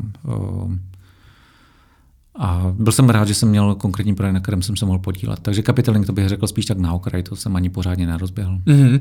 Ale já bych u toho chviličku mm, zůstal, jasně, protože jasně. mě samozřejmě, já si pamatuju už v té době, já jsem totiž v té době začínal pustil jsem se na vlastní nohu a začínal jsem s placeným poradenstvím. A eh, tehdy už vlastně eh, vyšly nějaký, jste natočil pár, pár videí někde asi z kanceláře na, na terase v centru Prahy právě o vaší práci, ale nebyl jste tam úplně, nebyl jste tam úplně určitý. Takže já jsem se chtěl právě zeptat, jakým způsobem vy jste vlastně fungoval, jako co to bylo za službu, protože vy jste chtěl, vy jste tam ukazoval nějaký investiční příležitosti, příležitosti, já budu investovat, my investujeme, eh, budu propojovat, eh, dám dohromady tým specialistů a budu propojovat ty investory a tak dále, a ten kapitál, za to si budu brát třeba nějakou hmm. úplatu. Eh, jakoby došlo to vůbec do nějaké fázy, že vám to třeba něco vydělalo, nebo vůbec? Um, proběhlo tam pár menších transakcí, nějaké doporučené investice fondů dluhopisů, ale uh, já bych jenom se odpíchl o to, vy jste tady, tady zaznělo placené poradenství, uh, to si myslím, že je velmi důležitý aspekt, o kterém už určitě tady byla řeč u tohohle mikrofonu. Já jsem určitě nebyl v pozici, kde bych to mohl nějak rychle vybudovat tenhle ten biznis z toho důvodu, že já vlastně jsem vždycky působil na manažerské pozici a nebyl jsem v přímém kontaktu s klienty. Tady, když eh, odejde privátní bankéř nebo šéf privátního bankovnictví, tak ten samozřejmě tu pozici startovací má mnohem slibnější, protože je v přímém kontaktu s těmi klienty, ty klienty věří jemu osobně. Ehm, ale ta představa teda byla, byla vlastně eh, hledat pro investory, kteří v životě vydělali více peněz. Já jsem se vždycky chtěl soustředit na tu bohatší klientelu z toho důvodu, že že ti lidé samozřejmě už mají jakoby komplexnější starosti s tím portfoliem, a vidím tady v České republice spoustu velmi šikovných, úspěšných podnikatelů, kteří vybudovali firmy, vydělali v životě desítky nebo stovky milionů a potřebují, aby si jim o ty peníze někdo staral. A musím teda říct, že tenhle ten segment lidí, kteří v životě vydělali, řekněme, stovky milionů korun, tak tam vidím největší díru na trhu. Podle mě jako naprosto neobsloužený segment, kde ti lidé, kteří jsou v těch žebříc, žebříčcích top 100, těch 100 českých miliardářů, to už jsou většinou lidé, kteří si ten tým dokážou nějakým způsobem postavit sami. Jo? Pokud jste v životě vydělal 20 miliard korun, tak už se vám vyplatí prostě zainvestovat do týmu, který vám ty investice řídí a spravuje je. Ale lidé, kteří vydělali v životě půl miliardy, i když to je teda z pohledu běžného člověka obrovská částka, tak těm se ještě nevyplatí stavět na ten tým, na to je nákladná záležitost. A musím teda říct, že když se dívám, jak Dneska si tihle lidé nechávají zpravovat svůj majetek, tak to jsou většinou portfolia u privátních bank a, a musím teda říct, že teď se mi na mě bankéři a kolegové ze spořitelny budou zlobit, že mm, jako na rovinu říkám, že to, co ty privátní banky předvádějí v téhle době nízkých úrokových sazeb, tak je prostě málo. A já, kdybych byl jejich klientem v téhle pozici, tak, tak určitě, určitě z části těch peněz odcházím někam jinam. A teď je otázka kam. Je tady pár velmi slušných firm, já třeba si velmi vážím kolegů z Emon Partners, to je jako tady Family Office, ale jsou i, ale takhle, eh, řekněme ten model v multifamily office, to znamená společnost, která by se starala o několik desítek klientů s majetkem ve stovkách milionů korun, tak ty společnosti tady chybí, považuji to za díru na trhu a myslím si, že ještě se objeví nějaké zajímavé, zajímavé začínající eh, firmy. A jsou tady ti klienti ale na to? Těch je řada. Já to považuji za opravdu obrovskou nevyužitou příležitost. Uh, těch klientů je, mě někdo říkal čísla, to by museli potvrdit, to ty trošku lovím. Takhle jsou to určitě tisíce klientů, jo, o, který, o kterých se bavíme. To znamená to, co sledujete, ten úplný vršek toho ledovce, těch 100 uh, nejbohatších Čechů, tak to je opravdu špička ledovce, ale pokud se nemýlim, tak když doběhnete do toho, míst, do toho čísla 100, tak to se tam pohybujeme v majetku okolo 2-3 miliard, pokud se nemýlim. Eh, určitě ta první stovka jsou, že všechno majetek, eh, investovatelný majetek eh, v miliardách korun, ale ti lidé, kteří v životě vydělali stovky milionů korun, tak to je, to je jako řada lidí, kteří, kteří vlastně dneska, kromě těch privátních bank, se pořádně nemají na koho obrátit. A, mm, tak někteří mají to štěstí, že mají osobní vazbu na někoho, kdo jim s těmi penězi radí, ale tam, tam samozřejmě řešíme potom ten asi nejpalčivější problém tohohle oboru, to je placené versus neplacené poradenství. Ale je to fakt, já jsem se o tom bavil už v jednom díle s Pavlem Kolářem, který eh, vlastní společnost Svěřenská zpráva a měl na jedné konferenci minulý rok v roce 2018 eh, za hosta Michala Horáčka, kandidáta na prezidenta republiky. A ten právě ve spojení s tou kandidaturou tak zveřejňoval vlastně hmm. svoje nějaké aktiva a svoje investice. A když jsem se na to díval, tak to bylo docela úsměvné. On tehdy tu Fortunu prodal za nějaké dvě miliardy, takže on pár set milionů určitě eh, má. Ale spoustu z toho leželo prostě v obyčejných fondech, na běžným účtu, spořící účty eh, a tak dále. Hmm. A spoustu eh, poradenských firm možná má strach se starat o tady tyhle bohaté nebo bonitní klientely, klientelu, ale Uh, oni opravdu, myslím si, že jich je tady spoustu, který prostě mají nějaký základní balíčky od privátní banky za jako předražený poplatky a to je vlastně celé. Já bych, vy jste tady zmínil slovo strach se o ně starat, takhle to úplně necítím. Já teda musím říct, že tam Často se setkávám s jiným problémem, že ti lidé, kteří vybudovali nějakou firmu, to jsou často lidé, kteří zakládali společnosti začátkem 90. let, prostě, jak už jsem tady říkal, byli ve správný čas na správném místě a někdo prostě se vyznal v plastech, tak začal listovat, listovat plasty pro automobilky, někdo prostě byl uh, strojní inženýr, tak začal něco vyrábět. Někdo se vyznal v marketingu a náhodou viděl na cestě do Berlína, že je tam spousta billboardů kolem dálnice, založil si firmu na billboardy, kterou pak prodal. Prostě úspěšných podnikatelů je v Čechách řada. Já teda asi všude po světě, ale myslím si, že jsme poměrně jako kreativní Eh, národ v tomhle, takže vidím tady spoustu úspěšných lidí, za, kterým, za kterými jsou velmi zajímavé příběhy. A, eh, a to ale s tím se setkávám, že vy, když tu firmu 20-25 let budujete a rozhodujete tam úplně o všem, že v zásadě podepisujete i ty dovolenky, a začínáte s deseti zaměstnanci, najednou jich máte 500 a pořád podepisujete ty, ty dovolenky, tak si najednou zvyknete o všem rozhodovat. Jo. A já mám pocit, že se potom přenáší do zprávy těch peněz v tom, že ti lidé neradi ty, ta rozhodnutí svěřují někomu. A uh, jakoby já mám z toho pocit, že občas ti lidé, kteří se mají starat o peníze, ti poradci, jsou v takové nezávidění hodné pozici, že někdo po nich chce, aby se sehráli dobrý hokejový zápas, ale ten, kdo, ten, kdo je úkoluje, jim pořád drží tu hokejku a říká, takhle to hrají, jo. Což se samozřejmě dělat nedá. A to je si myslím ta bariéra, která potom tady brání v tom, že je tady hrozně málo toho placeného poradenství, které považuji za, za velmi pozitivní směr a myslím si, že to je dobře pro obě strany. Že prostě, ale skončí to tím, že mm, jak to končí u těch jednotlivých transakcí, tak samozřejmě i ten poradce si musí vydělat nějaké peníze, pak to končí u poměrně vysokých jednorázových poplatků, že jo. Ale to, to není s proměnutím jejich chyba těch poradců, nebo není to ničí chyba, ale myslím si, že uh, asi bychom měli všichni se snažit těm investorům vysvětlit, že ta doba budování firmy je za vámi, teďka tady je několik set milionů korun, které, nebo desítek milionů korun, které zajišťují vaši rodinu na poměrně dlouhou dobu, ale pro boha nechte si poradit od někoho, kdo se v těch investicích vyzná a hlavně, a teď možná řeknu tu nejdůležitější věc, se, nastavte si s ním vztah, kde jsou, anglicky se tomu říká aligned interest, eh, kde, jsou, kde máte stejné zájmy jako ten poradce. Protože dokud budu toho poradce platit nějakými z velké části nějakými vstupními nebo jednorázovými poplatky, tak tam z definice, to není ničí chyba, z definice tam je ten zájem ty investice nějakým způsobem otáčet. A vy můžete spoléhat na e, sebedisciplínu nebo profesionální úroveň toho poradce, že to nebude dělat příliš často, aby, tam, aby ty náklady nebyly příliš vysoké. Ale prostě jestliže mojí jedinou odměnou je řeknu, 2-3% poplatek na té prvotní investici a pak už nic nebo velmi málo, no tak logicky, až e, prostě budu mít potřebu si zase si vydělat, tak mi proběhne hlavou myšlenka, jestli bych vás nepřesměroval do jiné investice. On to nemusí být zlý záměr, prostě, prostě vám to jenom ohýbá vaši motivaci.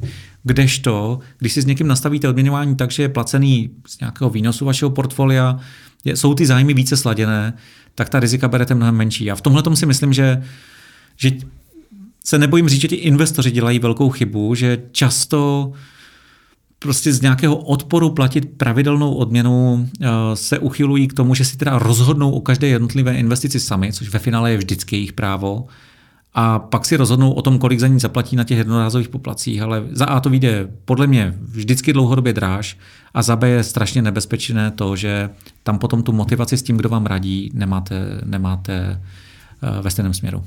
A vy jste tady tenhle názor měl i v České spořitelně už?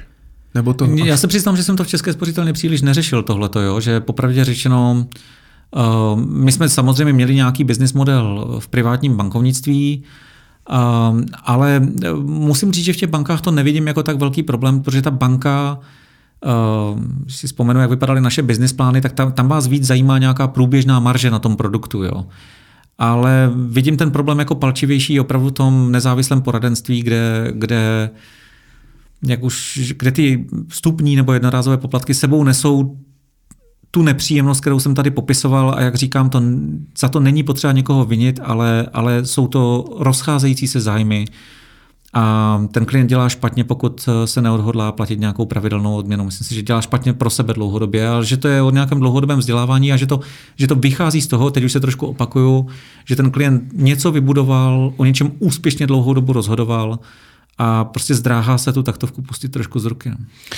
Já možná využiju toho a zeptám se, že mám tu možnost, eh, když tady s vámi sedím. Já když jsem mluvil o tom strachu, eh, tak jsem trošku mluvil i sám o sobě před pár lety. A eh, tak by mě možná zajímal váš názor, protože vy se potkáváte s úspěšnými podnikateli, s boha, velmi bohatými lidi, lidmi, kteří ale často z nich by třeba mohli být mým otcem. Věkově samozřejmě. A protože nás poslouchají hodně mladých e, lidí, tak e, myslíte si, že člověk, který třeba má 30 e, let a ač má zkušenosti třeba s nějakým poradenstvím, tak může vlastně být na stejné vlně s člověkem, který je o generaci starší a radit mu jak s penězi? To je těžká otázka, myslím, že odpověď je ano i ne. Určitě Bohužel ty finance jsou obor, zejména u těch větších investorů, kde se jedná o velké částky, kde, když si představím sebe na straně stolu toho investora, kde bych asi rád viděl trochu těch šedin. Jo. Přece jenom ta zkušenost je nezdělitelná, člověk si musí něco zažít i v tom oboru. Takže Kdyby za mnou přišel někdo, kdo je, komu je čerstvě 30 a chtěl mi radit s investicemi, asi bych se měl trošku na pozoru a, a o to více ptal.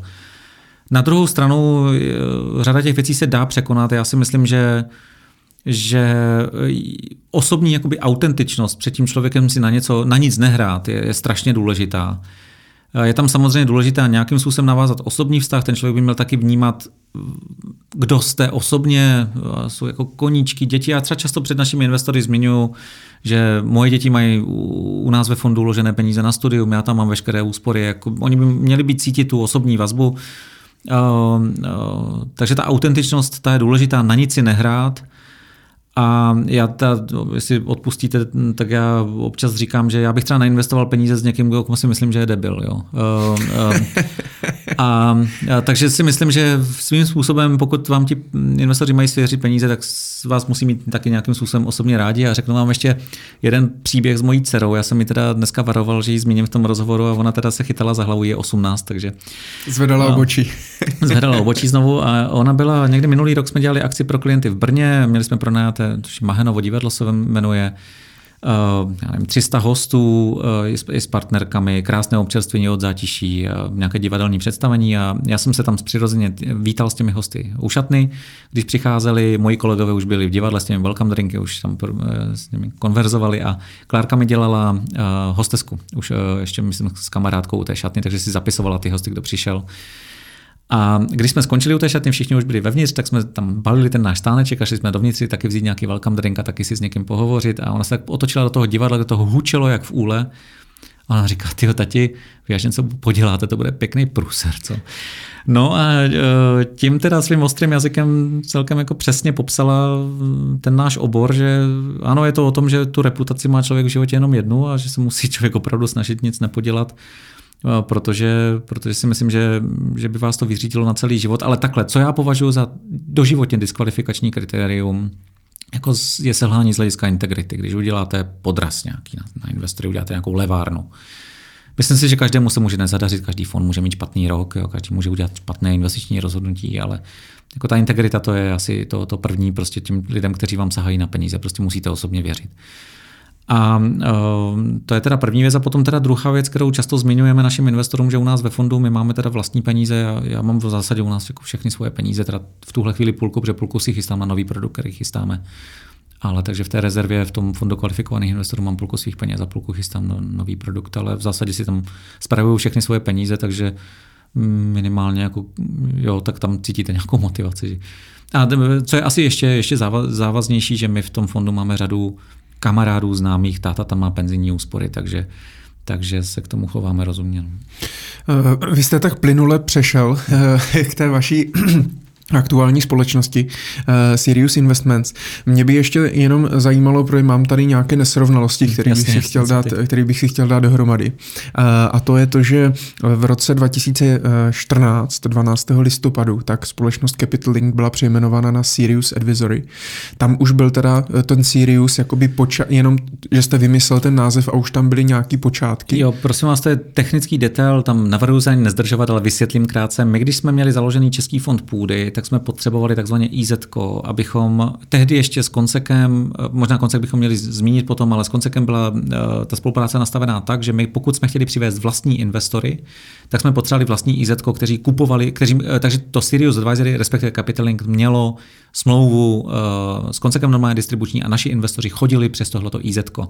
Měli jsme se s Koncekem speciální smlouvu eh, z hlediska nějakého finančního vypořádání, takže to bylo jenom na procesování těchto těch investorů a když jsem hledal název, tak jsme zvolili stejný název, jako byl plánovaný název pro, pro, ten, pro ten nový fond, ale aby to potom bylo pod jedním logem, ale dneska, dneska už Sirius Advisory si převzali kluci z Českého fondu půdy, nadále si to takhle provozují a dneska to s námi jako v dobrém nemá nic společného, takže dneska je to, je to zhoda jména. Bylo to. Ale vy už jste v těch videích v rok, z roku 2013-2014 na tom YouTube, co jsem hmm. našel, tak už tam bylo vlastně stejný logo, jako jo, používáte logo, dneska. Logo tak... jsme si nechali, protože si myslím, že se naší grafice povedlo, máme ho rádi. No. Hmm. A, a Sirius, eh, na Sirius jste přišel jak? Má to něco společného jo, s tou hvězdou? Jo, bohužel, já jsem, musím říct, že to není nic objevného.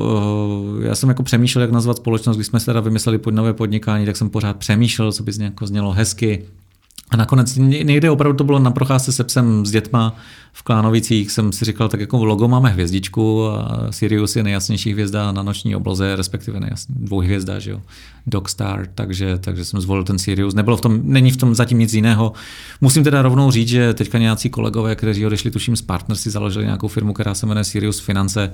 Volal jste jim? Chtěl jsem se na to zeptat. No já jsem se, já jsem se pokoušel kontaktovat, oni jako vůbec neodpověděli a tak to je jejich záležitost, každý se chováme jinak. A já jim to samozřejmě nemůžu vyčítat, my na to nemáme copyright, ale považuji to za nešťastné, protože já už jsem teďka v téhle fázi musel xkrát odpovídat na to, co s tím máme společného. Takže vysvětluju, že nic.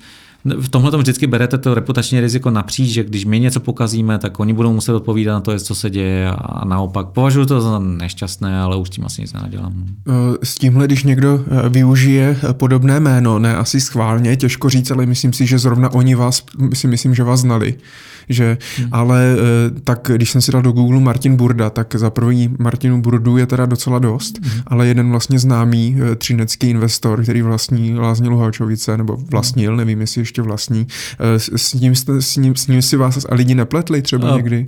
Pletli, já jsem si vždycky dělal srandu, že na to budu chodit balit holky do baru, že, že figuruju v první stovce českých miliardářů. S Martinem se velmi dobře známe, myslím si, že se nebude zlobit, když prozradím, že je náš investor.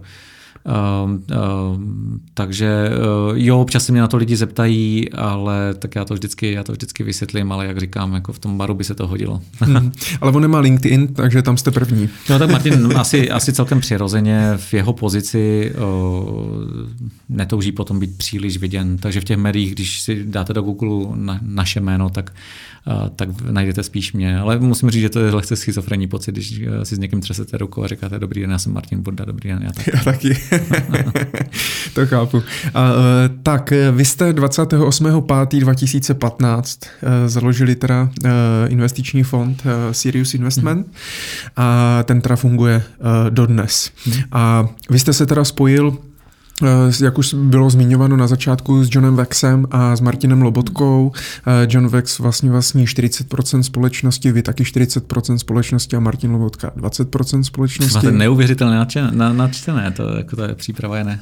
A eh, jak jste se vlastně dali dohromady, jak to vlastně vznikalo tady toto? Vy už jste měl teda zkušenosti s tím Českým fondem půdy, takže asi založení té společnosti akciový SICAF jako takové, to bylo asi hračka, ale jak vůbec vznikalo, do čeho budete investovat, jak to bude fungovat? Uh, co se týká toho týmu, teda s Johnem a s Martinem, tak uh, já jsem si obou chlapů velmi vážil. Jsou uh, asi jako je staré rčení, že člověk by měl spolupracovat s lidmi, uh, kteří jsou chytřejší než on, respektive když jste nejchytřejší člověk v místnosti, tak jste ve špatné místnosti. Martina jsem si vždycky strašně vážil jako analytika ve spořitelně, já jsem ho zažil na několika akcích a čeho si u něj strašně vážím, že on je opravdu má nezávislý pohled na věci, nenechává se strhnout davem, má svůj vlastní názor a toho se drží, tomu funguje do dneška. Tahle ta povaha má teda svoji stěnou stránku, že je občas těžké s ním vydržet v kanceláři celý den, takže už dneska jako je přesunutý do jiné místnosti a vychází jenom, když mu dovolíme. To samozřejmě zlehčuju, ale to samozřejmě Martin je taková jako Taková, Není v zaklecí nebo... Jo, jo, ne, ne, ne, přesně nesedí, nesedí někde, někde v koutku, ale, ale ten nezávislý názor má pořád a já Martina považuji No, když nad tím zapřemýšlím asi za nejlepšího makroanalytika na českém trhu, opravdu si to myslím, ale samozřejmě nemám jako nezávislý názor. Takže Martin byla jasná volba, když jsem slyšel, že odchází ze spořitelny. To dneška si pamatuju, tak jsem ho vzal tady někde u Youngbanky do kavárny a říkám mu, hele, co máš v plánu a a mm, prostě já jsem hrozně stálo to s ním spolupracovat, jenom jsme ještě nevěděli, jak to bude vypadat. A s Johnem potom to bylo asi setkání, které nás ovlivnilo produktově, protože eh, s Johnem jsme, jsem zašel zase, jako, že jsem věděl, že nějak jako se hýbe v kariéře na kafe a on říká, hele, já teď eh, radím dvěma bohatým rodinám a našel jsem jim pár fondů, které investují do takových jako netradičních typů aktiv, jako životní pojistky a podobně. A já zda musím říct, že když mi to řekl poprvé, tak jsem si říkal, do toho se vůbec dá investovat do takových věcí. A říkal, jo, jo, mám pět fondů, takže John přinesl tu inspiraci. No a my jsme si potom vlastně, další inspirací byl ten fond půdy, kdy jsme viděli, že ty alternativní aktiva fungují, že vlastně dneska, a podotýkám, dneska ta situace je specifická těmi nízkými úrokovými sazbami, protože dneska je pro člověka, který nerad riskuje, má rád ta portfolia spíš taková jako líná, stabilně se vyvíjející, je strašně těžké dneska investovat. Jo. Český státní dluhopis prostě to je procento maximálně, maximálně dvě, jako, mm, takže je, je prostě těžké ty peníze nějak opatrně zhodnocovat. Takže jsme viděli, že ty alternativy, že to je cesta. A pak jsme si říkali, dobře, tak takových alternativních fondů po světě musí být po světě tisíce. Ale ten problém, eh, který oproti normálním investicím tam máte, zatímco když si koupíte akciový fond od ING, tak tam vám v zásadě nehrozí za A, že by vás někdo chtěl podvést, tak tam jsou nakoupené veřejně obchodované tituly, hlídá to nějaký depozitář, že tam ty akcie jsou, tak jako jak vás tam někdo může podvést. A druhá věc je, jako může se tam objevit horší nebo lepší portfolio manažer, ale určitě se určitě tam nehrozí, že by to někdo, že by to ovlivnil totální amatér, který by tam prostě dělal naprosto jako z hůvěřilosti, protože takováhle instituce se už si ohlídá, aby tam ten investiční proces dneska fungoval. Takže to, ten fond může být úspěšný, může překonávat index, zaostávat za indexem, ale, ale nebude se to dramaticky lišit. U těch alternativních investic máte obojí ten problém na stole, protože za prvé riskujete, že se objeví úplný podvodník. Někdo přijde a řekne, já tady dělám faktoring, investuju do faktoringových pohledávek v Argentíně, a je to úplný podvodník. A druhá věc je, že to může dělat amatér, že to třeba není podvodník, ale dělá to úplně amatérsky. Takže u těch fondů alternativních investic je strašně důležité udělat si pořádnou due diligence, prověření. A my dneska to zmiňuji z toho důvodu, že my dneska u našich investic máme betonové pravidlo, že lítáme do kanceláří těch našich fondů. My jsme u každé naší investice seděli u nich v kanceláři, ať je to Buenos Aires, Houston nebo Singapur. Přilítnem tam a po nějaké úvodní uh, formální části due diligence tady v Praze, která zahrnuje nějaké conference cally, letíme tam a tam prověříme, že ten biznis funguje a že na konci té naší investice je, je nějaké konkrétní, konkrétní aktivum, které vynáší ty slíbené výnosy. No a jak jsme to teda udělali? Mimochodem, teď já se už mluvím moc dlouho, můžu ještě mluvit? Můžete. Jo. No my jsme to udělali celkem jednoduše, my jsme začali jezdit na specializované konference a koupili jsme si databáze těch fondů alternativních investic a vlastně jsme na to nejdřív, nám z těch databází vyskočilo asi 20 tisíc fondů. Když vám někdo ukáže tabulku o 20 tisících řádcích a každý fond 20 parametrů, tak vám to nic neřekne, že jo, ten nepřehledné množství dat. Takže my jsme na to nejdřív posadili dvě základní kritéria. My jsme si řekli, že chceme, aby ty fondy byly poměrně likvidní. My jsme nechtěli vytvářet produkt, který bude třeba pětiletý, ale s rozumnou likviditou. Ale hlavně jsme si řekli, jestli alternativní investice by neměly příliš kolísat s trhem, tak na to nemáte lepší laboratoř než 2008-2009. Takže my jsme z těch 20 tisíc fondů hledali fondy, které v těch letech neprodělali, které dokázaly mít kladný výnos. No typněte si, kolik z těch 20 tisíc fondů zbylo po těch filtrech. Netuším, desítky. Asi, asi 250. Hmm. Eh, takže eh, přibližně jeden cesta prošel tím filtrem. A my jsme do té chvíle k tomu přistupovali zcela agnosticky, nás nezajímalo, co ty fondy dělají. A až když nám zůstalo těch 250 fondů, tak jsme se jeden za druhým začali zabývat tím, do čeho investují, že neprodělali během krize, jsou poměrně likvidní, jak to teda dělají. A začala se nám z toho opakovat různá aktiva.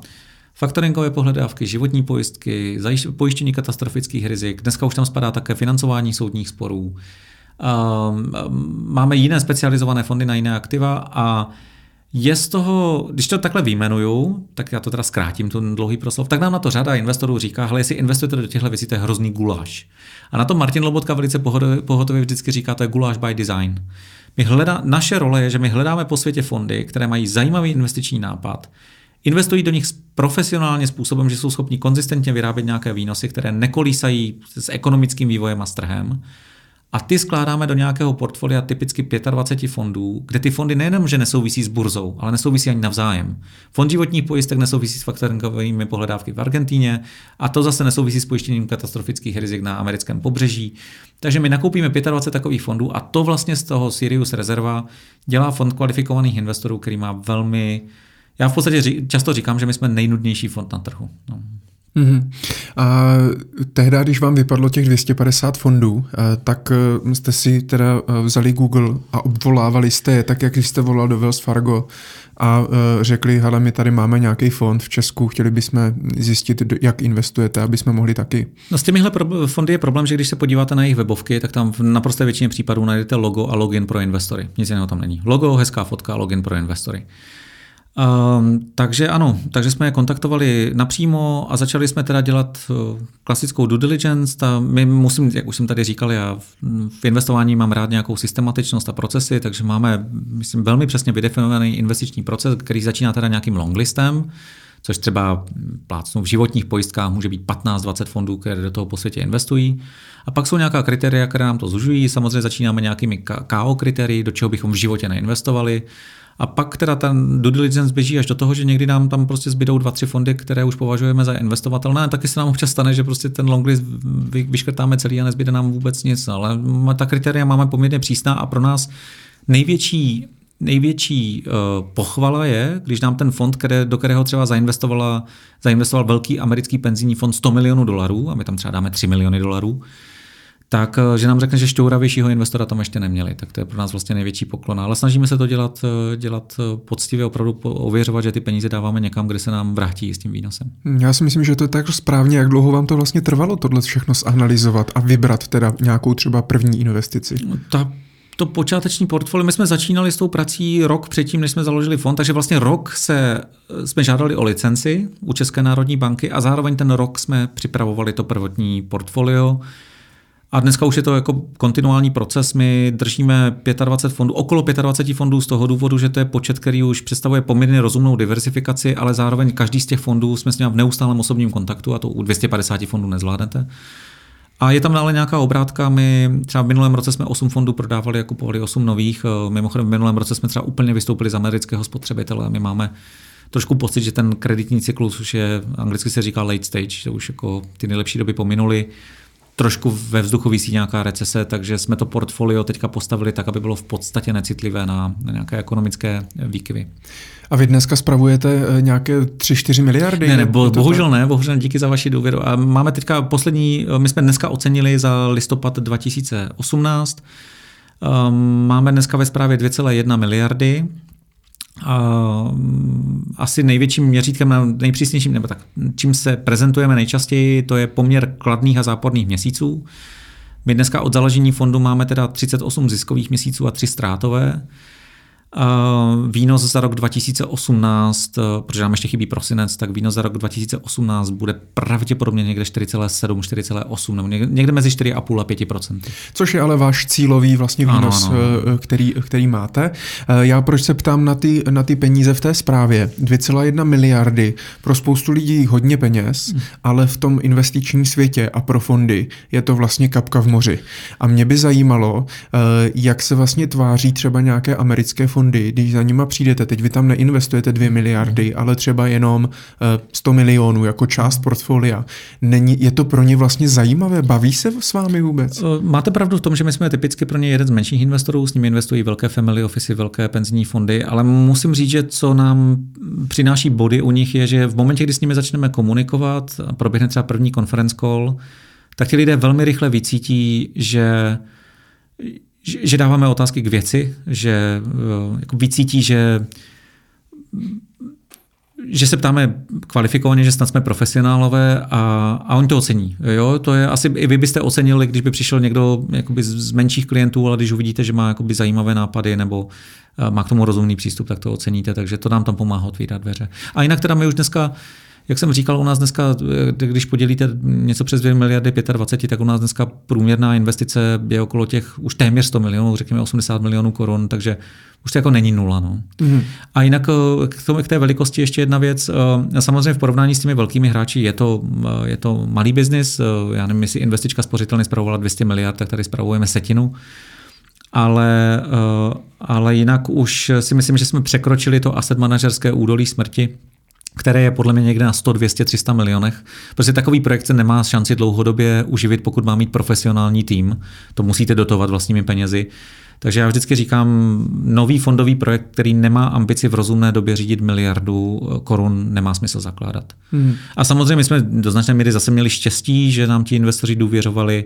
Dneska už samozřejmě máme řadu přívkladů. Mě dneska volal investor, který u nás měl dlouhodobě 20 milionů korun, že přivkládá další 20, protože dostal dividendu. Takže dneska už jakoby, dneska, dneska je to už jakoby mm, příjemnější v tom, že my těch investorů máme dneska 500, občas se, mi, občas se nám stane, že někdo jako doporučí jeho partnerovi ve firmě, hele, tyhle ty kluci docela fungují.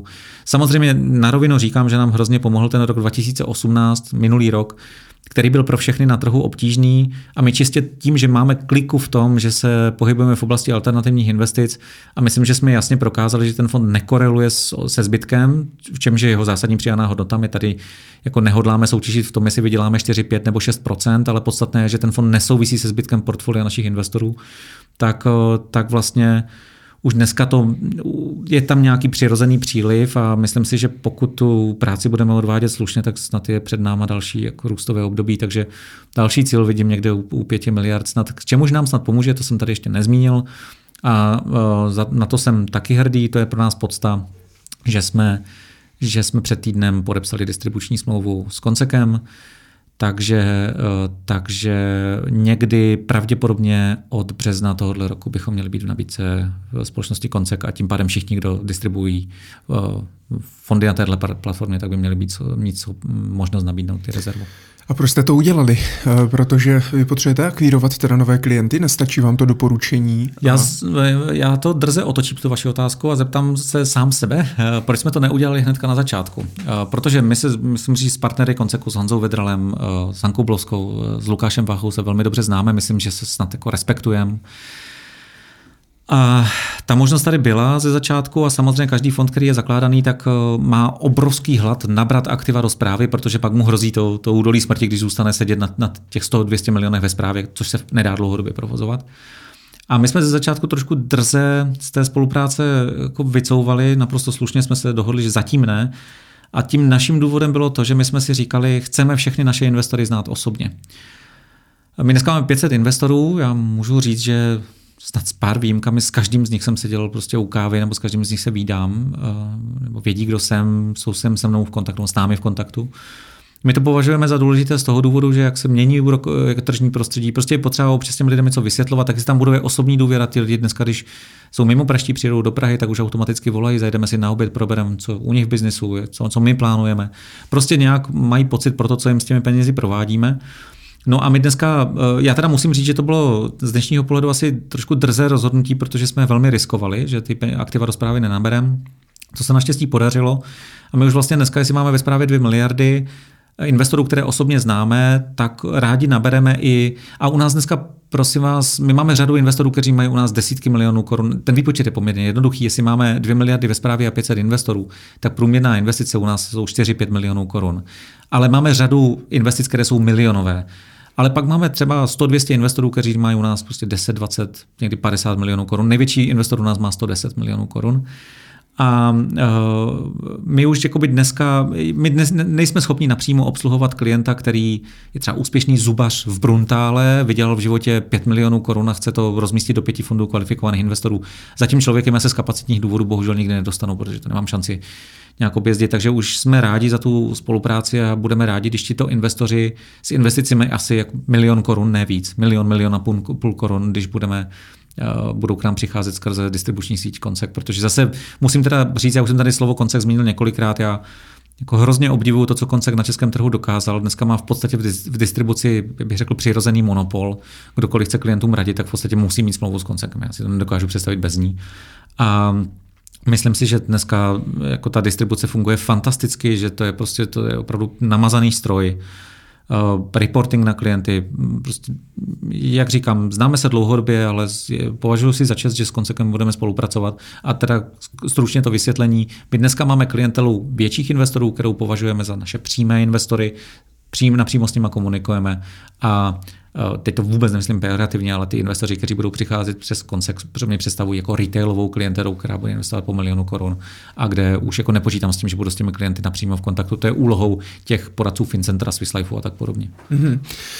A máte stanovenou nějakou minimální částku, eh, kdy ještě ten člověk se s vámi může potkat osobně? Pouze to, co, jo, takhle, eh, když se s námi může potkat osobně, tak já nevím, můj táta má u nás, snad se táta nebude zlobit, asi 2 miliony korun svých životních. A tak státus asi vydáte. Státus teda vydáme máme, no. I když má jenom 2 miliony. Ale ne, tak jako já bych řekl, že Friends a Family jsou vítaní od jakékoliv částky, ale jinak eh, v přímém osobním kontaktu jsem typicky s lidmi, kteří mají u nás 10 milionů a více, ale to prosím vás není dáno tak, že bych se na někoho díval ze zhor, z časových zvrchu, ale čistě z kapacitních důvodů. Mm-hmm.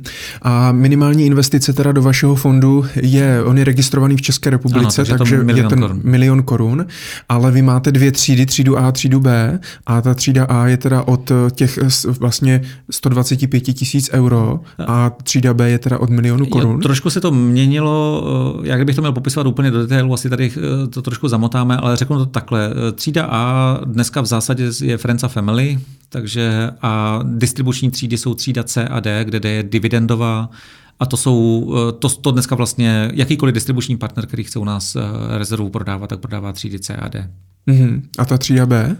Eh, třída B eh, byla pro opravdu malé investory z počátku. Eh, je to v podstatě dneska tam, myslím, že je tam řada spokojených investorů, ale noví investoři už tam nepřicházejí. Mm. A jak se to teda liší? Protože třída A a třída B se lišila vlastně jo. nejenom ve stupní investici, ale i ve výši manažerského jo. poplatku. Tak to vám popíšu úplně přesně. Já to s dovolením rozliším mezi tou třídou A a C, protože to je tak, jak říkám, mezi tou Friends a Family a tou, kterou je dneska klíčová distribuční. Uh, my teď teda dokončujeme nový statut, ale naši, naši partneři už to vědí. Uh, takže třída A má poplatek procento, a třída C má poplatek procento plus 10% z celkového výnosu, kde jestliže děláme výnosy okolo 4,5-5% ročně, aspoň to je náš cíl, eh, tak když to řeknu lapidárně, třída C je o řádově půl procento dražší než třída A. Mm-hmm. A ten důvod pro to eh, rozdělení? Ten důvod je ekonomický.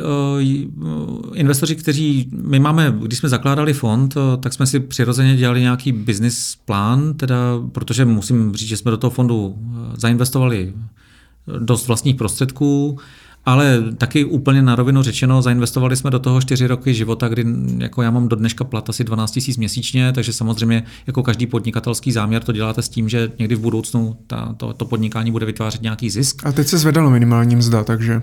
jo, jo, no, to mě dostal, dostal jsem přidáno.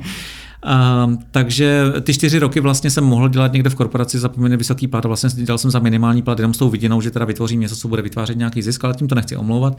Takže my tu třídu, tu distribuční třídu, kde je nějaký partner, jako koncek a koncový partneři, tu jsme prostě zakládali z větší marží, abychom se taky o kus té marže mohli podělit, jestli mi rozumíte. Jo. Takže, mm-hmm. a takže jak... mají tam větší, větší celkový poplatek, abychom se o ten poplatek mohli dělit. Mm-hmm. Vy samozřejmě žijete z toho manažerského poplatku, z toho ano. platíte veškeré náklady toho ano, fondu a podobně. Jak je to se vstupním poplatkem? Protože vy myslím si, že e, v tom prospektu máte 3% ano, vstupní ano. poplatek, ale e, poslouchají nás i lidi, kteří právě fungují na bázi placeného poradenství mm-hmm. a snaží se investice vlastně dělat bez jakýchkoliv vstupních poplatků. Dá se váš fond koupit bez vstupního jo. poplatku?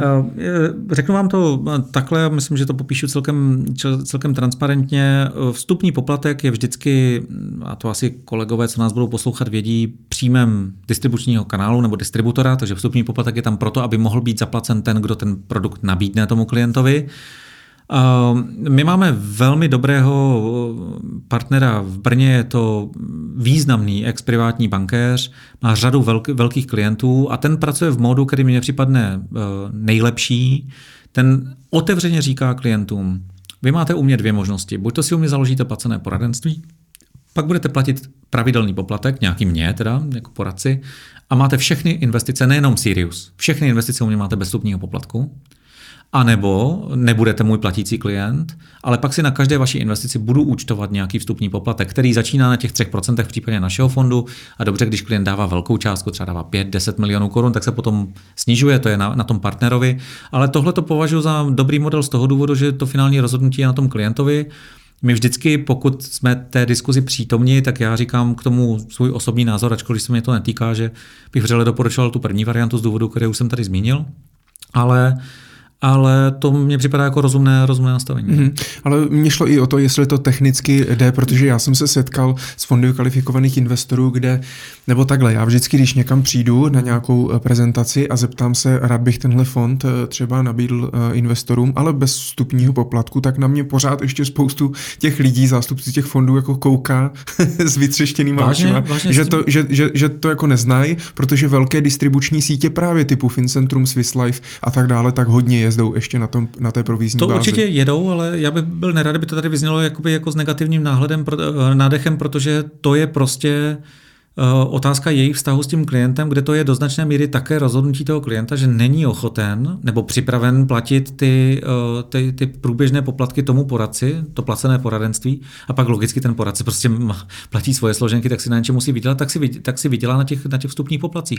Já jsem to tady komentoval, že to považuji za nešťastné, ale jinak to jste mi překvapil, já, já od začátku považuji výši vstupního poplatku zcela za rozhodnutí toho koncového poradce, který drží ten vztah s tím klientem a je zcela na něm.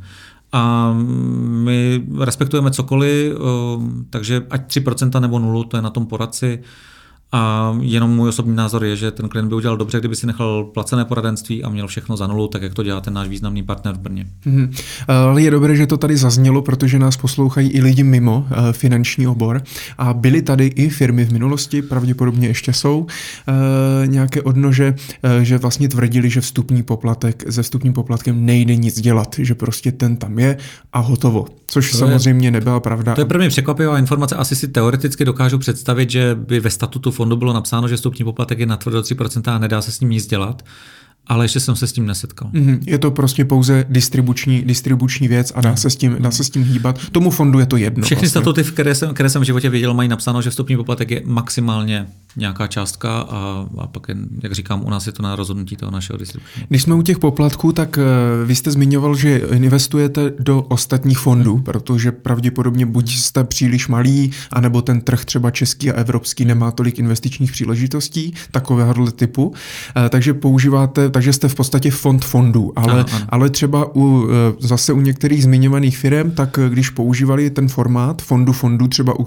typického akciového hmm. portfolia, tak to mělo akorát dopad ten, že se vyšplhaly náklady hmm. celkové i někde kolem 5-6% ročně a ti investoři, ti investoři prostě zaplakali nad výdělkem. Jo, to máte naprostou pravdu, já teda musím říct, že teď to bude taková schizofrenní pozice moje, protože já u, třeba u akciových fondů považuji fond fondů za velmi nešťastnou strukturu a musím říct, že když se mě někdo ptá na můj osobní názor, jak by si třeba měl stavět akciovou část portfolia, tak já vždycky ho směřují k těm jakoby relativně levným produktům typu ETF, jo, nebo jakoby, co nejnižší poplatky, protože jestli historicky akcie měly 8% průměrný roční výnos a potom vám z toho nějaký produkt se bere 2% ročně, tak rozdíl mezi 6 a 8% ročně je strašně veliký a prostě za nějakých 20 let vám to udělá polovinu, polovinu toho portfolia. Jo.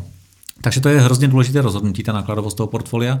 Proč ta moje pozice je schizofrení? Protože uh, u tak širokého portfolia aktiv, do kterého my investujeme, jak jsem tady říkal, ten guláš by design je, je nepředstavitelné, že bychom to dělali napřímo. Že jo? Já vám tady nemůžu tvrdit, že napřímo v Americe vykupuju životní pojistky, vypojišťuju proti hurikánům a dělám faktoringové pohledávky někde v Ázii. Uh, takže tam já fond fondu vidím jako jedinou strukturu, tam je to teda nákladná struktura, kde naštěstí při tomhle úrokovém prostředí pro toho koncového investora ještě zbývá rozumná částka, což dneska my máme průměrný výnos od založení těch 5% PA, to chceme držet. Takže já jako 5% nepovažuji za, za špatný výsledek, ale je to nákladná struktura. A e, to, co my děláme pro to, aby nebyla tak nákladná, že samozřejmě u těch fondů, do kterých investujeme, žádné vstupní poplatky nepřichází v úvahu. To je samozřejmě vyloučeno, protože to jsou fondy pro, pro profesionální investory nebo institucionální investory, ale nám se už dneska daří vyjednat třeba investice do institucionálních uh, tříd. tříd mm-hmm.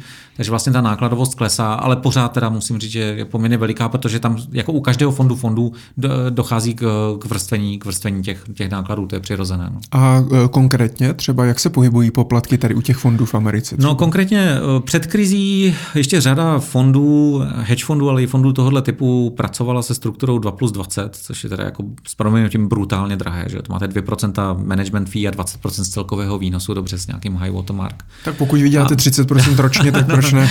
ano, no. A, a dneska, dneska bych řekl, to, s čím se jako typicky setkáváme, je třeba 1 plus 10. No. Mm-hmm.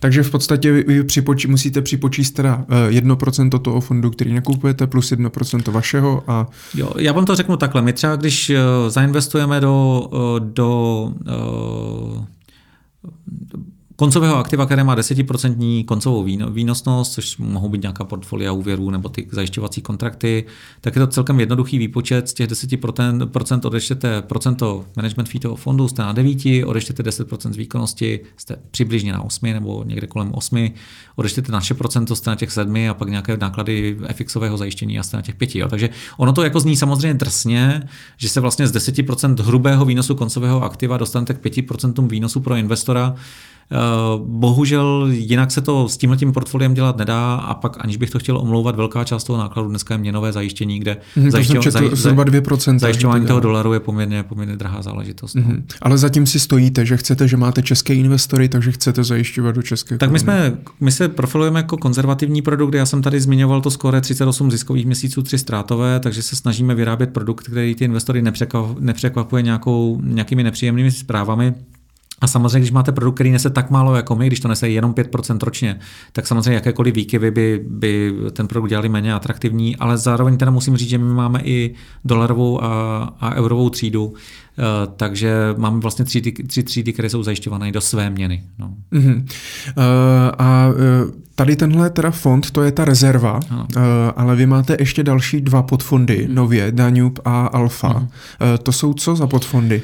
Danube, eh, ten odbyl poměrně rychle. My jsme se dostali k velmi zajímavému obchodu, kdy jsme vykoupili eh, portfolio leasingových kontraktů na některé rakouské nemovitosti. Eh, ten prodávající byl ve stresu, protože jejich ústředí řekli, že to prostě musí mít z portfolia do, jako během minulého roku a prodával to za extrémně atraktivní cenu vzhledem k tomu, jak to je to dobře zajištěné. Tam, tam jsou LTV, tak to znamená výše těch úvěrů vůči hodnotě zajištění je prostě někde okolo poloviny. Je to velmi dobře zajištěné portfolio. A mělo to velmi zajímavé parametry, takže jsme si řekli, hele, tak eh, mělo to objem asi 200 milionů korun ta transakce. Takže jsme oslovili pár našich investorů, jestli by je to nezajímalo si, si to koupit a jelikož to byla skupina nevím, asi 15-20 investorů, tak jsme jim to zabalili do podoby podfondu a je to, je to v podstatě jednorázová transakce. Ten fond vždycky, když, když jak se řekne, skešuje, když jakoby vypořádá jeden, jeden ten leasingový kontrakt, tak vyplácí ten výnos okamžitě těm investorům. Takže to bylo jako, že jsme viděli 200 milionů zajímavou transakci a připadla nám, že struktura podfondu je na to vhodná, ale ten fond už není otevřený, no, byla to jednorázová záležitost, 20, 20 lidí si to koupilo a a teď, a musím říct, že to rozumně nese, myslím, že výnos za minulý rok je, eh, teď samozřejmě děláme prosincové ceně okolo 8%, takže to jako není tak špatný výsledek. A Alfa to už je zajímavější příběh, eh, to se teda zastavím, že to nebyla taková jednorázová věc. Eh, my si na Alfě testujeme strategii s některými fondy, ke kterými jsme u kterých cítíme příležitost, ale jsme dlouhodobě obezřetní. Typicky se týká víc o opravdové hedge fondy, to znamená fondy, které s nějakými strategiemi operují na trhu. A mm, já okomentuju jak ten potenciál, tak tu obezřetnost. Jo. Nejdřív tu obezřetnost. Já musím říct, že celou moji kariéru míň a míň věřím v lidi, kteří jsou schopní konzistentně generovat alfu, konzistentně překonávat indexy, když to řeknu zjednodušeně. Osobně si myslím, nebo já to vždycky říkám lapidárně, to samozřejmě trošku přeháním, v momentě, kdy budete mít jistotu nebo budete věřit, že index každý rok překonáte o 5%, tak vám nic nebrání si sehnat úvěr 500 milionů a řídit si svoje vlastní portfolio, proč bych se měl zabývat nějakými klienty, když jsem každý, schopen, každý rok schopen vydělat 5% nad indexy. A e, proč? Samozřejmě za váma se zastaví spousta lidí, která vám ukáže pěti, desetiletý track record, desetileté výsledky, které vypadají úžasně. Ale já bych jako rád tímhle tím varoval před jednou věcí, e, asi z té fyziky, jak pocházím, že ta Gaussova křivka rozdělení, to znamená nějaké výsledky, když necháte ty lidi soutěžit, tak to vyústí v nějaké rozdělení, kde část těch lidí má nějaké průměrné výsledky, třeba 5% ročně, část má fantastické výsledky, třeba 10-15% ročně a část má tragické výsledky, prodělají v každém roce. Jo? Tohle je rozdělení těch lidí, které necháte nějak soutěžit proti sobě. Ti lidé, kteří jsou velmi neúspěšní 10 let v řadě, tak ty v životě neuvidíte. Ty nemají co vám prezentovat, ty v té kanceláři neuvidíte. To, vy, to znamená, vy, ten, kdo proti vám sedí a prezentuje vám, je už nějakou přirozenou selekcí z té úspěšnější části té Gaussovy křivky. A vy nikdy nejste schopen zaručit, že ten, kdo proti vám sedí, prostě neměl štěstí. Když posadíte, a teď to tak řeknu eh, ošklivě, vedle sebe 100 opic a necháte je házet čipkama do terče nebo, nebo tady jako kupovat nějaké akcie, tak jedna z těch 100 opic bude vypadat jako Warren Buffett. Ale on byl nějaký experiment s opicemi, jo, jo, ona byla byl, lepší, že? Ano, ano, to jsou, jsou známé experimenty, které v podstatě ukazují, a teď to řeknu opravdu ošklivě, že průměrný portfolio manažer si nevydělá na své vlastní poplatky. A to je, bych řekl, statisticky prokázaná pravda. Průměrný portfolio manažer si nevydělá na vlastní poplatky, z čehož vyplývá to doporučení u těch akciových investic jít spíš po levných produktech. Takže proto jsem na to obezřetný. Na druhou stranu objevili jsme některé strategie, které nám připadnou zajímavé. A my vždycky, ten náš investiční přístup je takový, že se vždycky ptáme, kde je vaše přidaná hodnota, proč jste schopni generovat alfu, vysvětlete nám to. A my zásadně nekupujeme ty geniální hlavy, které nám řeknou, no, já vždycky koupím akcie, které porostou a prodám akcie, které budou klesat. Jo. To, je, to, to teda nekoupíme v životě. Ale narazili jsme na pár fondů, kde nám ta strategie přijde fakt zajímavá a kde si chceme otestovat, jak to funguje. A zmíním vám jeden příklad za všechny. Našli jsme teď pár fondů, které dělají takzvaný aktivistický short selling. Short selling je spekulace na pokles akcie. Spekulace na pokles akcie je dlouhodobě velmi náročná strategie, protože vy v podstatě dlouhodobě, když mi odpustíte ten výraz, čuráte proti větru. Jo. Jak ty akcie mají dlouhodobý růstový trend, tak vy vlastně, když jste v těch pozicích nakrátko a spekulujete na pokles, tak vlastně dlouhodobě neustále proděláváte. A musel byste být opravdu geniální, byste pořád trefoval ty akcie, které klesnou. Jo. I, I Dan Gladiš vlastně teďka z Vltavy. Z Vltava jo, s tím končí, jestli jste četl report. Jo. Tak. Což si myslím, že je naprosto správné rozhodnutí. A proč, proč se nám líbí ty aktivistické short fondy? Našli jsme pár fondů, kde ten manažer má takovou reputaci na tom trhu, že on, většinou ti lidé jdou po nějakých jako účetních nesrovnalostech a podobných věcech. Oni odhalí firmu, která má něco špatně v účetnictví, špatně oceněná aktiva, špatnou transakci, jo? já teď to říkám hodně povrchně napíší na to report a než ten report publikují, tak se, na, tak se nakoupí v krátké pozici. Opublikují report a tu akci ten jejich report srazí třeba o 5%. Na to mi řada lidí reaguje tím, že je to vůbec legální, ale legální to je, protože oni pracují pouze s veřejnými informacemi. No ale tím se ta story trošku mění, protože vy už potom se nemodlíte, aby vám vyšel ten váš dlouhý investiční příběh, ale vy vlastně vám jde jenom o to, aby jste si držel tu reputaci na trhu, že ten váš report pořád krátkodobě tu akcí srazí o 5%, oni nakoupí pozici a po týdnu ji zavřou. Jo. A to je strategie, kterou vidíme u těch fondů, že dlouhodobě funguje. Oni opravdu jako velmi pěkně vydělávají, jako velmi pěkně, třeba 10% ročně, ale vydělávají to v podstatě bez korelace s trhem, protože oni jsou logicky buď to v hotovosti, buď to mají nulovou betu, anebo jsou naopak krátcí, takže jsou negativ, mají negativní korelaci. A to říkám jenom jako jeden z příkladů tržní strategie, která nás jako zaujala. A ta alfa je produkt, v kterém si to testujeme.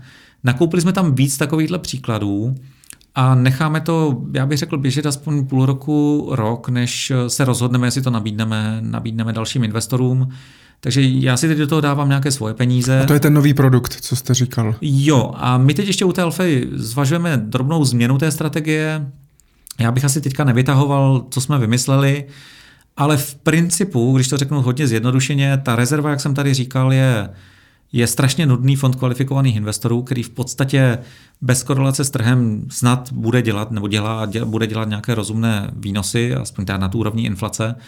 A chceme teďka vymyslet něco, co možná toho rizika vezme víc, ale kde ten výnosový potenciál bude vyšší a pořád tam bude poměrně nízká korelace s trhem. Jo. Nám by jako produkt, který by třeba i více kolísal a více nesl, ale pořád málo koreloval s trhem, přišel jako velmi zajímavý, protože já tady zmiňuji to slovo korelace už po několikáté, ale samozřejmě, když v tom portfoliu máte něco, co nesouvisí se zbytkem vašeho majetku, nesouvisí s vaší nemovitostní investicí, akciemi, dluhopisy, tak je to samozřejmě z hlediska celkové kvality toho portfolia obrovské plus. Mm-hmm. Jenom mě napadl jeden takový investor, který docela dlouho uh, dokázal uh, porážet, porážet trh ale je ve vězení teď. Víte, na koho narážím? Um, vy myslíte uh, Bernieho, Bernieho, Bernieho Madoffa. Madoffa, no. Tak to byl, to byl rizí podvod, že mimochodem existuje velmi zajímavý film a to byl čistý podvod. Aha. Mimochodem, uh, co je třeba zajímavá otázka, uh, Nás se občas lidi ptají, jestli bychom, kdybychom, odhali, kdybychom našli fond, který řídí Bernie Madoff, jestli bychom do něj zainvestovali nebo ne, respektive jestli by náš due diligence proces dokázal ten fond odhalit. Jo. A třeba to, já vám řeknu jedno z těch KO kritérií, Berniemu Medoffovi dělal auditora, uh, tuším jeho bratranec, nějaký zpřízněná osoba, maličká firma. Jo. My v podstatě u naprosté většiny našich fondů máme auditora velkou čtyřku. Jo. Takže uh, takže to jsou takové, jako kdybychom zjistili, že mu audituje fond Bratranec, tak, tak se tím, my to jako nemyslíme vezlem, nemyslíme to arrogantně, ale ani se tím nezabýváme. Jo, to prostě nepadá v úvahu. Nebo narazili jsme na fondy, které třeba nemají administrátora, kde jednou z rolí administrátora je počítat cenu podílového listu nebo akcie. A ten, ten uh, manažer si nějakým způsobem podílí na valuaci toho fondu sám. Zase jako KO, nepadá v úvahu. Jo. Takže myslím si, že je potřeba tam zavést tahle pravidla, aby se člověk vyhnul těmhle těm velkým průšvihům. Mm-hmm. A jak vy se vlastně dostáváte tady k těm investičním příležitostem, když jste třeba říkal ty leasingové kontrakty nebo jo. ostatní, to, ten, ten vlastně screening toho, toho trhu, to musí být jako neuvěřitelný. Teď možná, já teda musím říct, si udělám trošku reklamu, my přivítáme i další kolegy v týmu, pokud nás někdo poslouchá, kdo má kde je dobrý analytik, tak jedna z benefitů práce u nás je, že u nás se hodně cestuje. Musím teda říct, že lítáme ekonomickou třídou, že jako letět ekonomickou třídou do São Paula není nic moc, ale je to teda strašně zajímavá práce pro mladé lidi. A tím vám odpovím na, na tu otázku, protože my lítáme po specializovaných konferencích a dneska už si myslím, že v těch alternativách máme velmi dobrý, řeknu nehezky, anglicky networking po celém světě, takže my třeba známe fondy fondů, family office, které se specializují na factoring, známe lidi, kteří se specializují na, na životní pojistky. A ten, ten zase nehezký anglicky řečeno universe, ten prostor těch fondů, já, já vám řeknu třeba kvalitních fondů na životní pojistky určitě není víc než 20. Já bych řekl, že spíš 10-15. Jo. A z těch potom vybíráte. Kdy, uh, takže tím zbytkem se nemá ani smysl zabývat. Takže fakticky vy, když si jakoby osaháte, pro nás třeba poslední aktivum, které jsme kupovali nové do portfolia, to je asi rok stará věc, je financování soudních sporů. To jsou specializované fondy, které pomáhají velkým právním kancelářím financovat, financovat hromadné žaloby ve Spojených státech, kde u těch hromadných žalob vy neinkasujete žádné poplatky a třeba tam máte jenom nějaké success fee, podíl na tom vysouzeném. A na, co nám se na tom samozřejmě líbí, že to velmi pěkně nese ty úvěry, jsou slušně zajištěné, ale hlavně nesouvisí s ekonomickým vývojem. Když přijde v Americe recese, tak tady vás to moc nezajímá, tady vás zajímá, jestli byl správně zafinancován správný soudní spor. Tak eh, tohle je věc, kterou jsme připravovali podle mě dva a půl roku a potom nám trvalo podle mě až rok due diligence těch dvou fondů, které dneska, dneska držíme. Jeden sídlí v Houstonu, druhý se nevybavím, to věděli kolegové. Ale u nás teda je to cestovka, protože jednak pořád lítáme po specializovaných konferencích. Náš investiční tým za 14 dní odletá do, do Miami. Tam je velká konference, pak se vidíme s pár partnerskými fondy, s jedním potenciálním investorem. Takže já si prostě stojím za tím, že tenhle ten investiční přístup, který my tady aplikujeme, se možná dá dělat bez osobní prezence, ale jenom blbě s prominutím. Pokud chcete mít důvěru v to, že ty peníze máte kvalitně zainvestované, že se vám vrátí, že vám vynesou ten avizovaný výnos, tak musíte být na místě, musíte si. My, nám, nám se třeba stává, že když letíme za fondem, který dělá faktoringové pohledávky, tak s nimi sedneme do auta a jedeme za těmi konkrétními farmami, které si od nich berou ty úvěry. A tam se na to zase díváme z druhé strany z toho, kdo je uvěrovaný.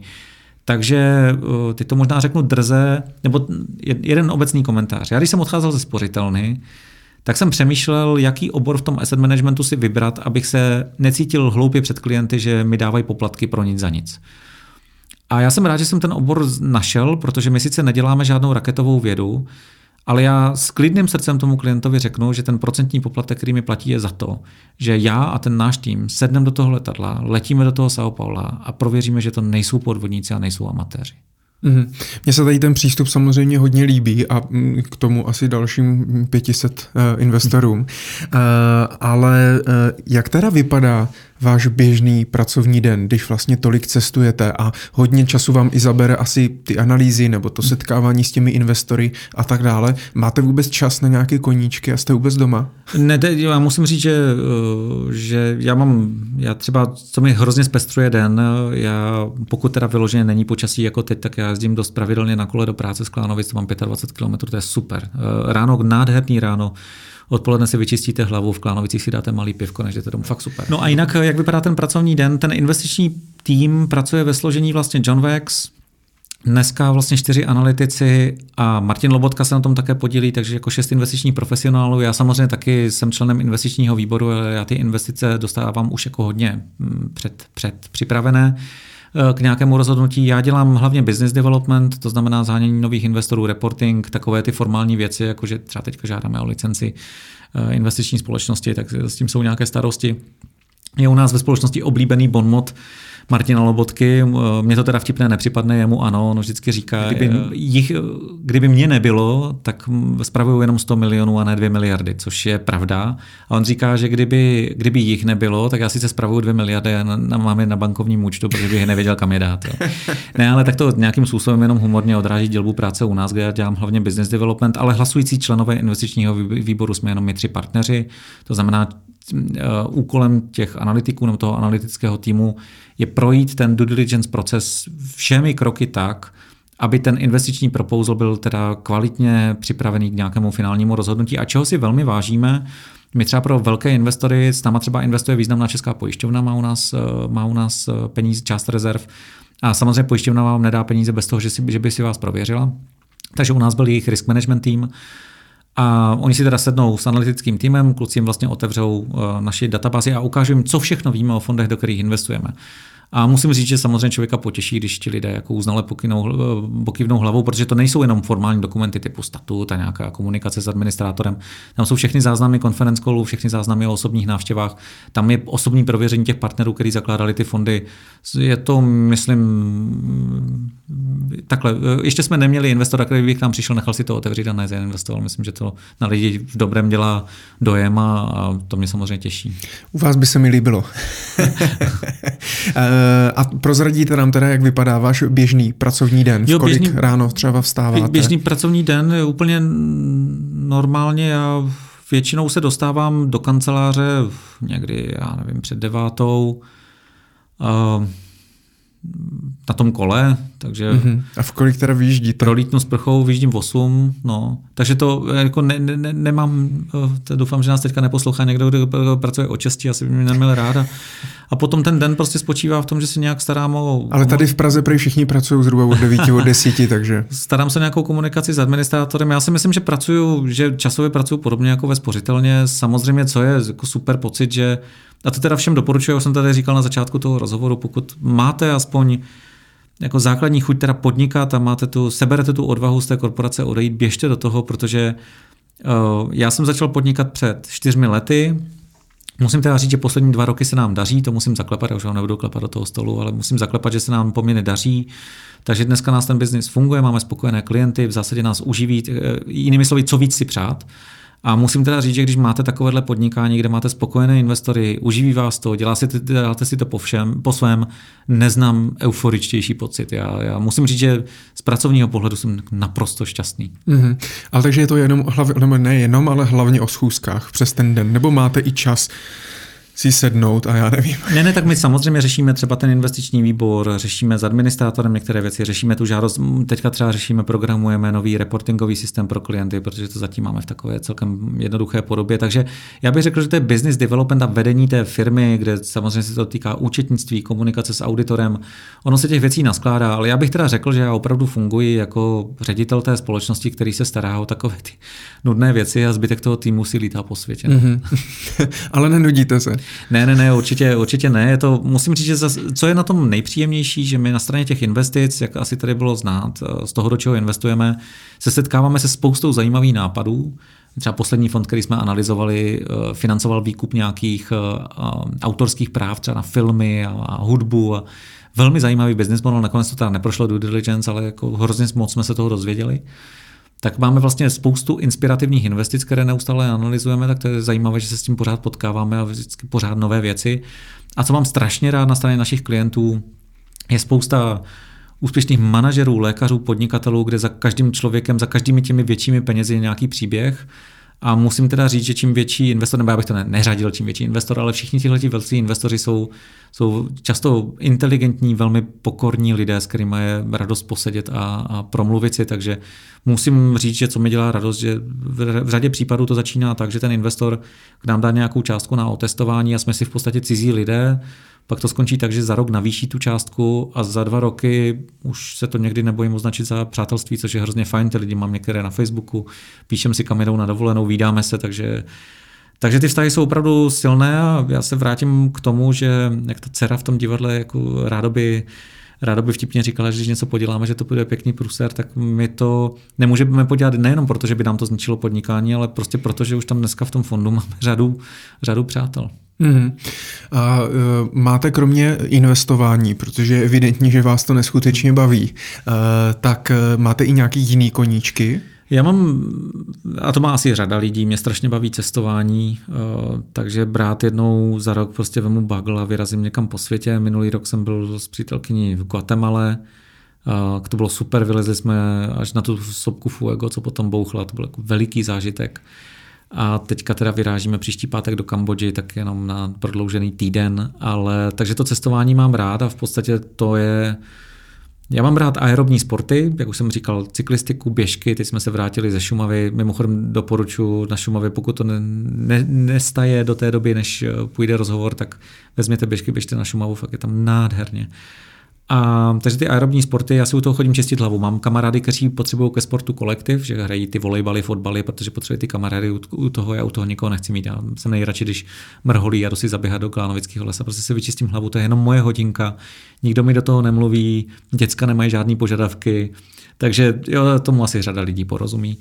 Takže ten aerobní sport, pohyb v přírodě obecně, uh, lyže, kolo, uh, turistika a to cestování. No. Takže já mám, jestli, jestliže mám nějaký sen, tak už to nemám materiální sny, už jsem si jako hezký auto užil a nějaký dům jsem postavil a musím říct, že jako klidně, jak už jsem tady říkal, klidně se v životě uskromním, to by mě v zásadě na můj pocit životního štěstí by to nemělo vliv. Jako bydlet skromněji nebo jezdit skromněji, ale jestli mám teda nějaký sen, tak ještě cestovat svět, no, jako svět je, svět je nádherný a já to teda mým dětem jsem můžu stihnul z části ukázat a doufám, že si ho teda naplno užijou.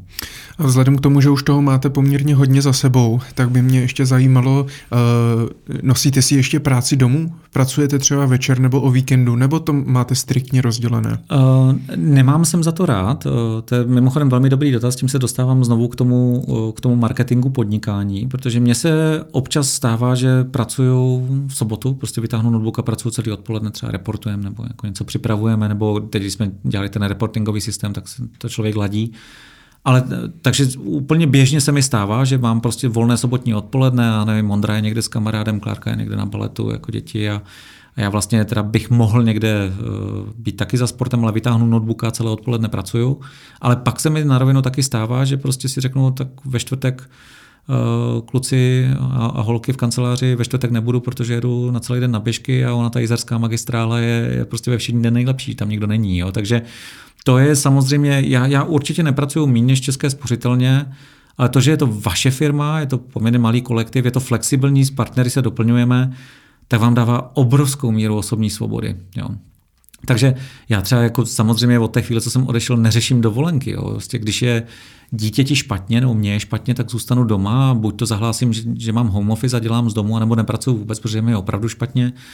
A tak to samé mají kolegové, my samozřejmě jako teď doufám, že nás neposlechá finanční úřad, samozřejmě vedeme nějakou evidenci, teda, že jako vykazujeme dovolené, ale z hlediska přítomnosti v kanceláři, a to se týká i kolegů, a to i naši analytici, znovu teda tady dělám marketing té pozici u nás, hodně se cestuje a když ráno zavoláte, že chcete mít home office, tak, tak je to samozřejmě přirozeně, že ho dostanete. A tak co byste dělal v kanceláři každý den za 12 tisíc měsíčně? přesně, přesně.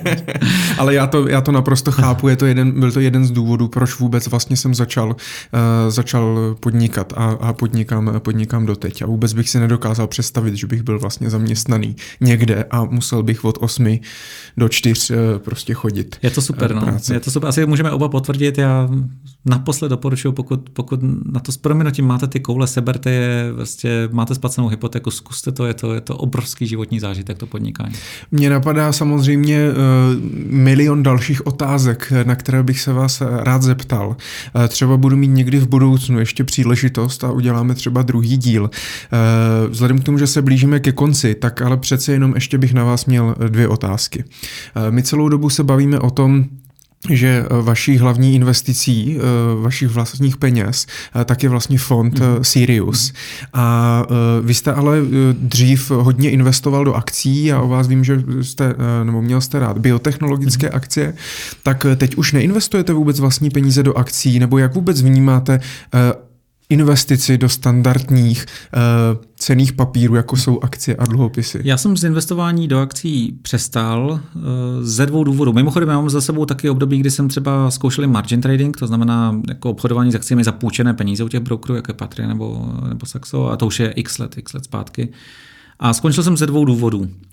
Tím prvním důvodem je, že jsem se přistihl, je, že, že přijdu domů a místo, nebo jsem v práci a místo, abych přemýšlel, jak ten náš biznis dělat lépe, a my děláme ty alternativní investice, které se netýkají trhu, tak koukám, kde jsou akcie Apple. To je jakoby špatně, že jo? Vy byste si měl soustředit na to, co je, co, čím se živíte a ne na to, že jste si někde koupil akcie nějaké americké firmy. A potom ještě důležitější aspekty, a to se týká zejména toho margin tradingu. Já bych uh, od toho rád lidi důrazně jako varoval, vřele to nedoporučuji. A ne proto, že byste na tom nemohli vydělat. Ale řeknu to teda hloupě tak, že dělá to velký bordel v hlavě.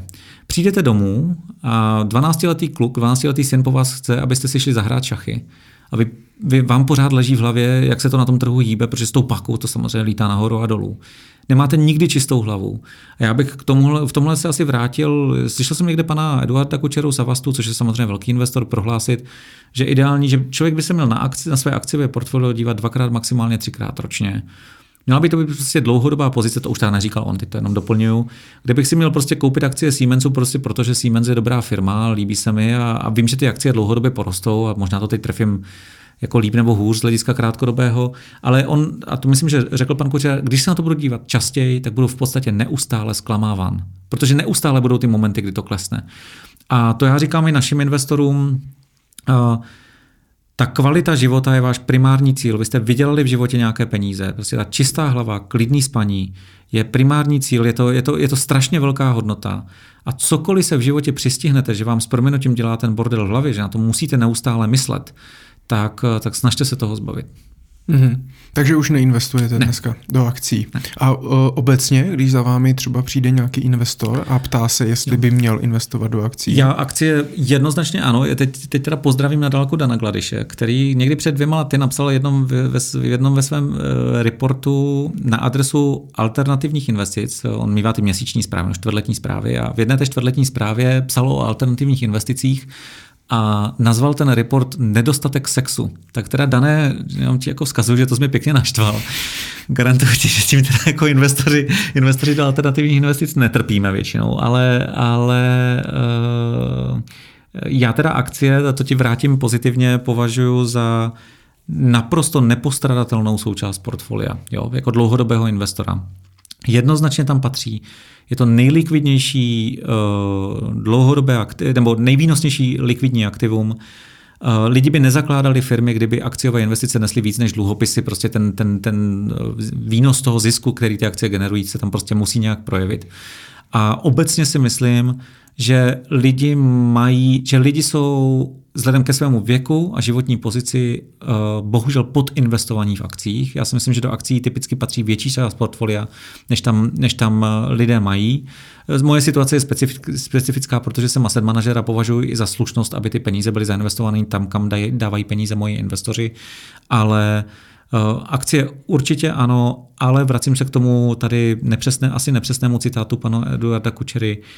Berte to jako dlouhodobou investici, na kterou se díváte dvakrát, třikrát ročně a, a ne, neřešte to prostě, ano, samozřejmě potřebujete k tomu ten investiční horizont v x letech, ale popravdě řečeno, řada z nás to splatí ty hypotéky, pak už má ty úspory jako životní rezervu, kterou neví, kdy budou potřebovat. A jestli vám, jestli vám 40, tak eh, když Bůh dá, máte před sebou ještě 30-40 let zdravého života, tak to tam prostě dejte do těch akcí velkou část nebo značnou část portfolia a já si myslím, že to je, že fakticky si myslím, že když, to, když se na to podíváte z hlediska reálného výnosu a hrozby, že, že počvihnete inflaci, že vám ty peníze budou reálně znehodnocovat, tak já teď možná trošku přeženu, já si myslím, že ta akciová investice je fakticky z tohohle pohledu bezpečnější, než to s proměnutím šmrdlat někde v dluhopisech protože, eh, protože tam se svým způsobem je garantováno, že i když přijde vyšší inflace, že se to zohlední ve vyšších zjistích těch, těch společností. Takže asi ne celé portfolio, ale, ale nějaká významná část a akcie určitě ano. Takže dané, tímto ti teda to, toho, ten kámen oplácím chlebem. a nedoporučujete teda eh, svým investorům všechno investovat do vašeho fondu? Ne, ne, to ani náhodou, prosím vás. My jsme vždycky doplněk do portfolia, u nás mají typicky investoři tak jak to znám z těch osobních diskuzí, třeba 10% svých investovatelných prostředků, řekl bych maximálně 20%. Ten případ, že já tam opravdu mám v zásadě téměř všechny svoje peníze, je extrémní, ale to je přirozené, když eh, Elon Musk jednou řekl, že můžete mít všechna vejce v jednom košíku, pokud, dokud kontrolujete, co se s tím košíkem děje. Tak to je plus minus moje pozice. Takže určitě ne, náš, náš fond je doplňkem do portfolia. Ale naštěstí na tom trhu je řada jiných kvalitních fondů, kvalifikovaných investorů, kolegů, kterých si velmi vážím a dneska kdokoliv vydělal nějaké peníze a chce je alokovat, tak to vyžaduje chvilku u Google, Google nebo spíš rozhovor s nějakým kvalitním finančním poradcem a dají se najít zajímavé investice. Um, takže my budeme vždycky jenom doplňkem, ale najdete řadu jiných zajímavých investic. Já jsem si, když jsem si dělal due diligence ne. na vaši osobu, tak jsem si našel mm, necelých 20 let eh, starý článek, kde se vás ptali na nějaké otázky. Krista, vy mě teďka zopakuje. No to teď mám teda opravdu strach. ne, mě by jenom zajímalo, vy, oni se vás ptali na eh, silné a slabé stránky a to se samozřejmě za těch 20 let mohlo úplně, úplně změnit. To by tak, mě teda zajímalo, jestli to bude stejná odpověď. Tak no. se zeptám, jaké považujete silné stránky u vás? Uh, silné stránky, já myslím, že jsem kreativní, že uh, a uh, vždycky říkám, že si myslím, že jsem vtipný, aspoň svým vlastním vtipům se vždycky smějou, tak moje, moje děti by protestovaly, respektive by to potvrdili, ale myslím si, že jako kreativa, že mám rád změnu. A slabé stránky, které ty se asi k téhle povaze vážou, uh, jsem netrpělivý a co se týká takové té běžné operativy, jsem relativně špatný, jo, takový jako špatný dotahovač. Já vždycky jsem vycítil, že ten tým vždycky musím doplňovat o lidi, kteří to mají postavené opačně, kteří nemají rádi ty změny, ale rádi jsou jako detailisti a dotahují ty, ty ty, ty, ty procesy do konce. Já pokud po mě chce někdo operativu a zabývat se těmi detaily, tak, tak se relativně začnu, rychle začnu nudit a začnu dělat chyby. Takže slabá stránka netrpělivost a, a silná taková ta jakoby kreativa, snad ten smysl pro humor. Tak to vám vydrželo, je to tady silné stránky kreativita a slabé netrpělivost. tak vidíte ještě možná pravdomluvnost, teda můžeme uvést, jestli mi to, můžeme uvést, jestli mi to vydrželo 20 let. Ale je vidět, že to, že to máte v DNA a spíš, abyste se s tou slabou stránkou nějakým způsobem snažil poprat, tak jste si spíš našel někoho, kdo to bude dělat za vás. Já myslím, že takhle to obecně v životě platí, že eh, já jsem tady zmiňoval během toho rozhovoru důležitost nějaké sebereflexe, jakoby znát se, vědět, kdo jsem. Myslím si, že není úplně důvod se, se, se měnit, každý jsme nějaký, ale že v momentě, kdy se člověk pozná, pochopíte ty svoje silné a slabé stránky, že potom, když třeba jdete podnikat a stavíte ten tým, tak je dobré si hledat lidi, kteří, se kterými se dobře doplníte.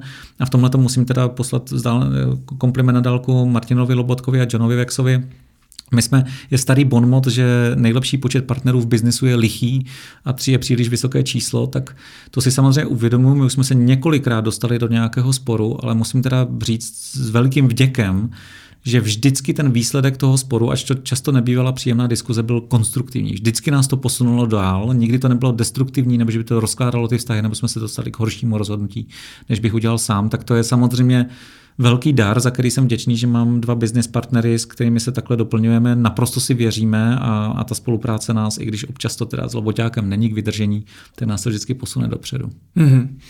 Mám na vás poslední otázku. Martine, musíte ještě pracovat? To, to musím otevřeně, jestli si mě ptáte, jestli jsem jako finančně zajištěný člověk, tak nejsem zajištěný tak, že bych dneska mohl přestat pracovat. Um, nějak se za tom nestydím, to je jako v konstatování faktu. Já jsem většinou své kariéry strávil v korporaci, kde samozřejmě ty příjmy, eh, příjmy nejsou na to, abyste v polovině, abyste v 45, na 40 se na to mohl vybodnout. Hodně jsem toho zainvestoval do biznesu. Ale zároveň teda, když to trošku rozšířím, odpověď na tu otázku, to je poslední marketing podnikání, co je pro mě velmi příjemný pocit, že pokud se mi v podnikání bude dařit, že si buduju nějakou equity value, anglicky řečeno, že si buduju něco, co má nějakou dlouhodobou hodnotu, z čeho jako podnikatel do budoucna můžu mít zisky, i když třeba budu jednou třeba, nedej bože, nemocný nebo budu pracovat méně a najmeme si do firmy management, anebo co bude mít hodnotu toho typu, že, že jednou můžu prodat jako každou jinou firmu. Takže musím říct, že v porovnání, když se teda ptáte na ten finanční aspekt, tak v porovnání s tím zaměstnáním samozřejmě to, co bylo těžké ty první čtyři roky, že jsem určitě neměl plat jako v České spořitelně, kde jsem ho měl velmi vysoký. Ale zase na druhou stranu, za to, že jste schopen se trošku kousnout a, a něco obětovat, tak eh, tam dostáváte i tu možnost, že jednou bude, budete vydělávat třeba násobně více a, a bude to třeba, třeba za méně těch hodin denně, než je to dneska. Martine, díky za rozhovor. Já děkuji Michale za pozvání, bylo to moc příjemné.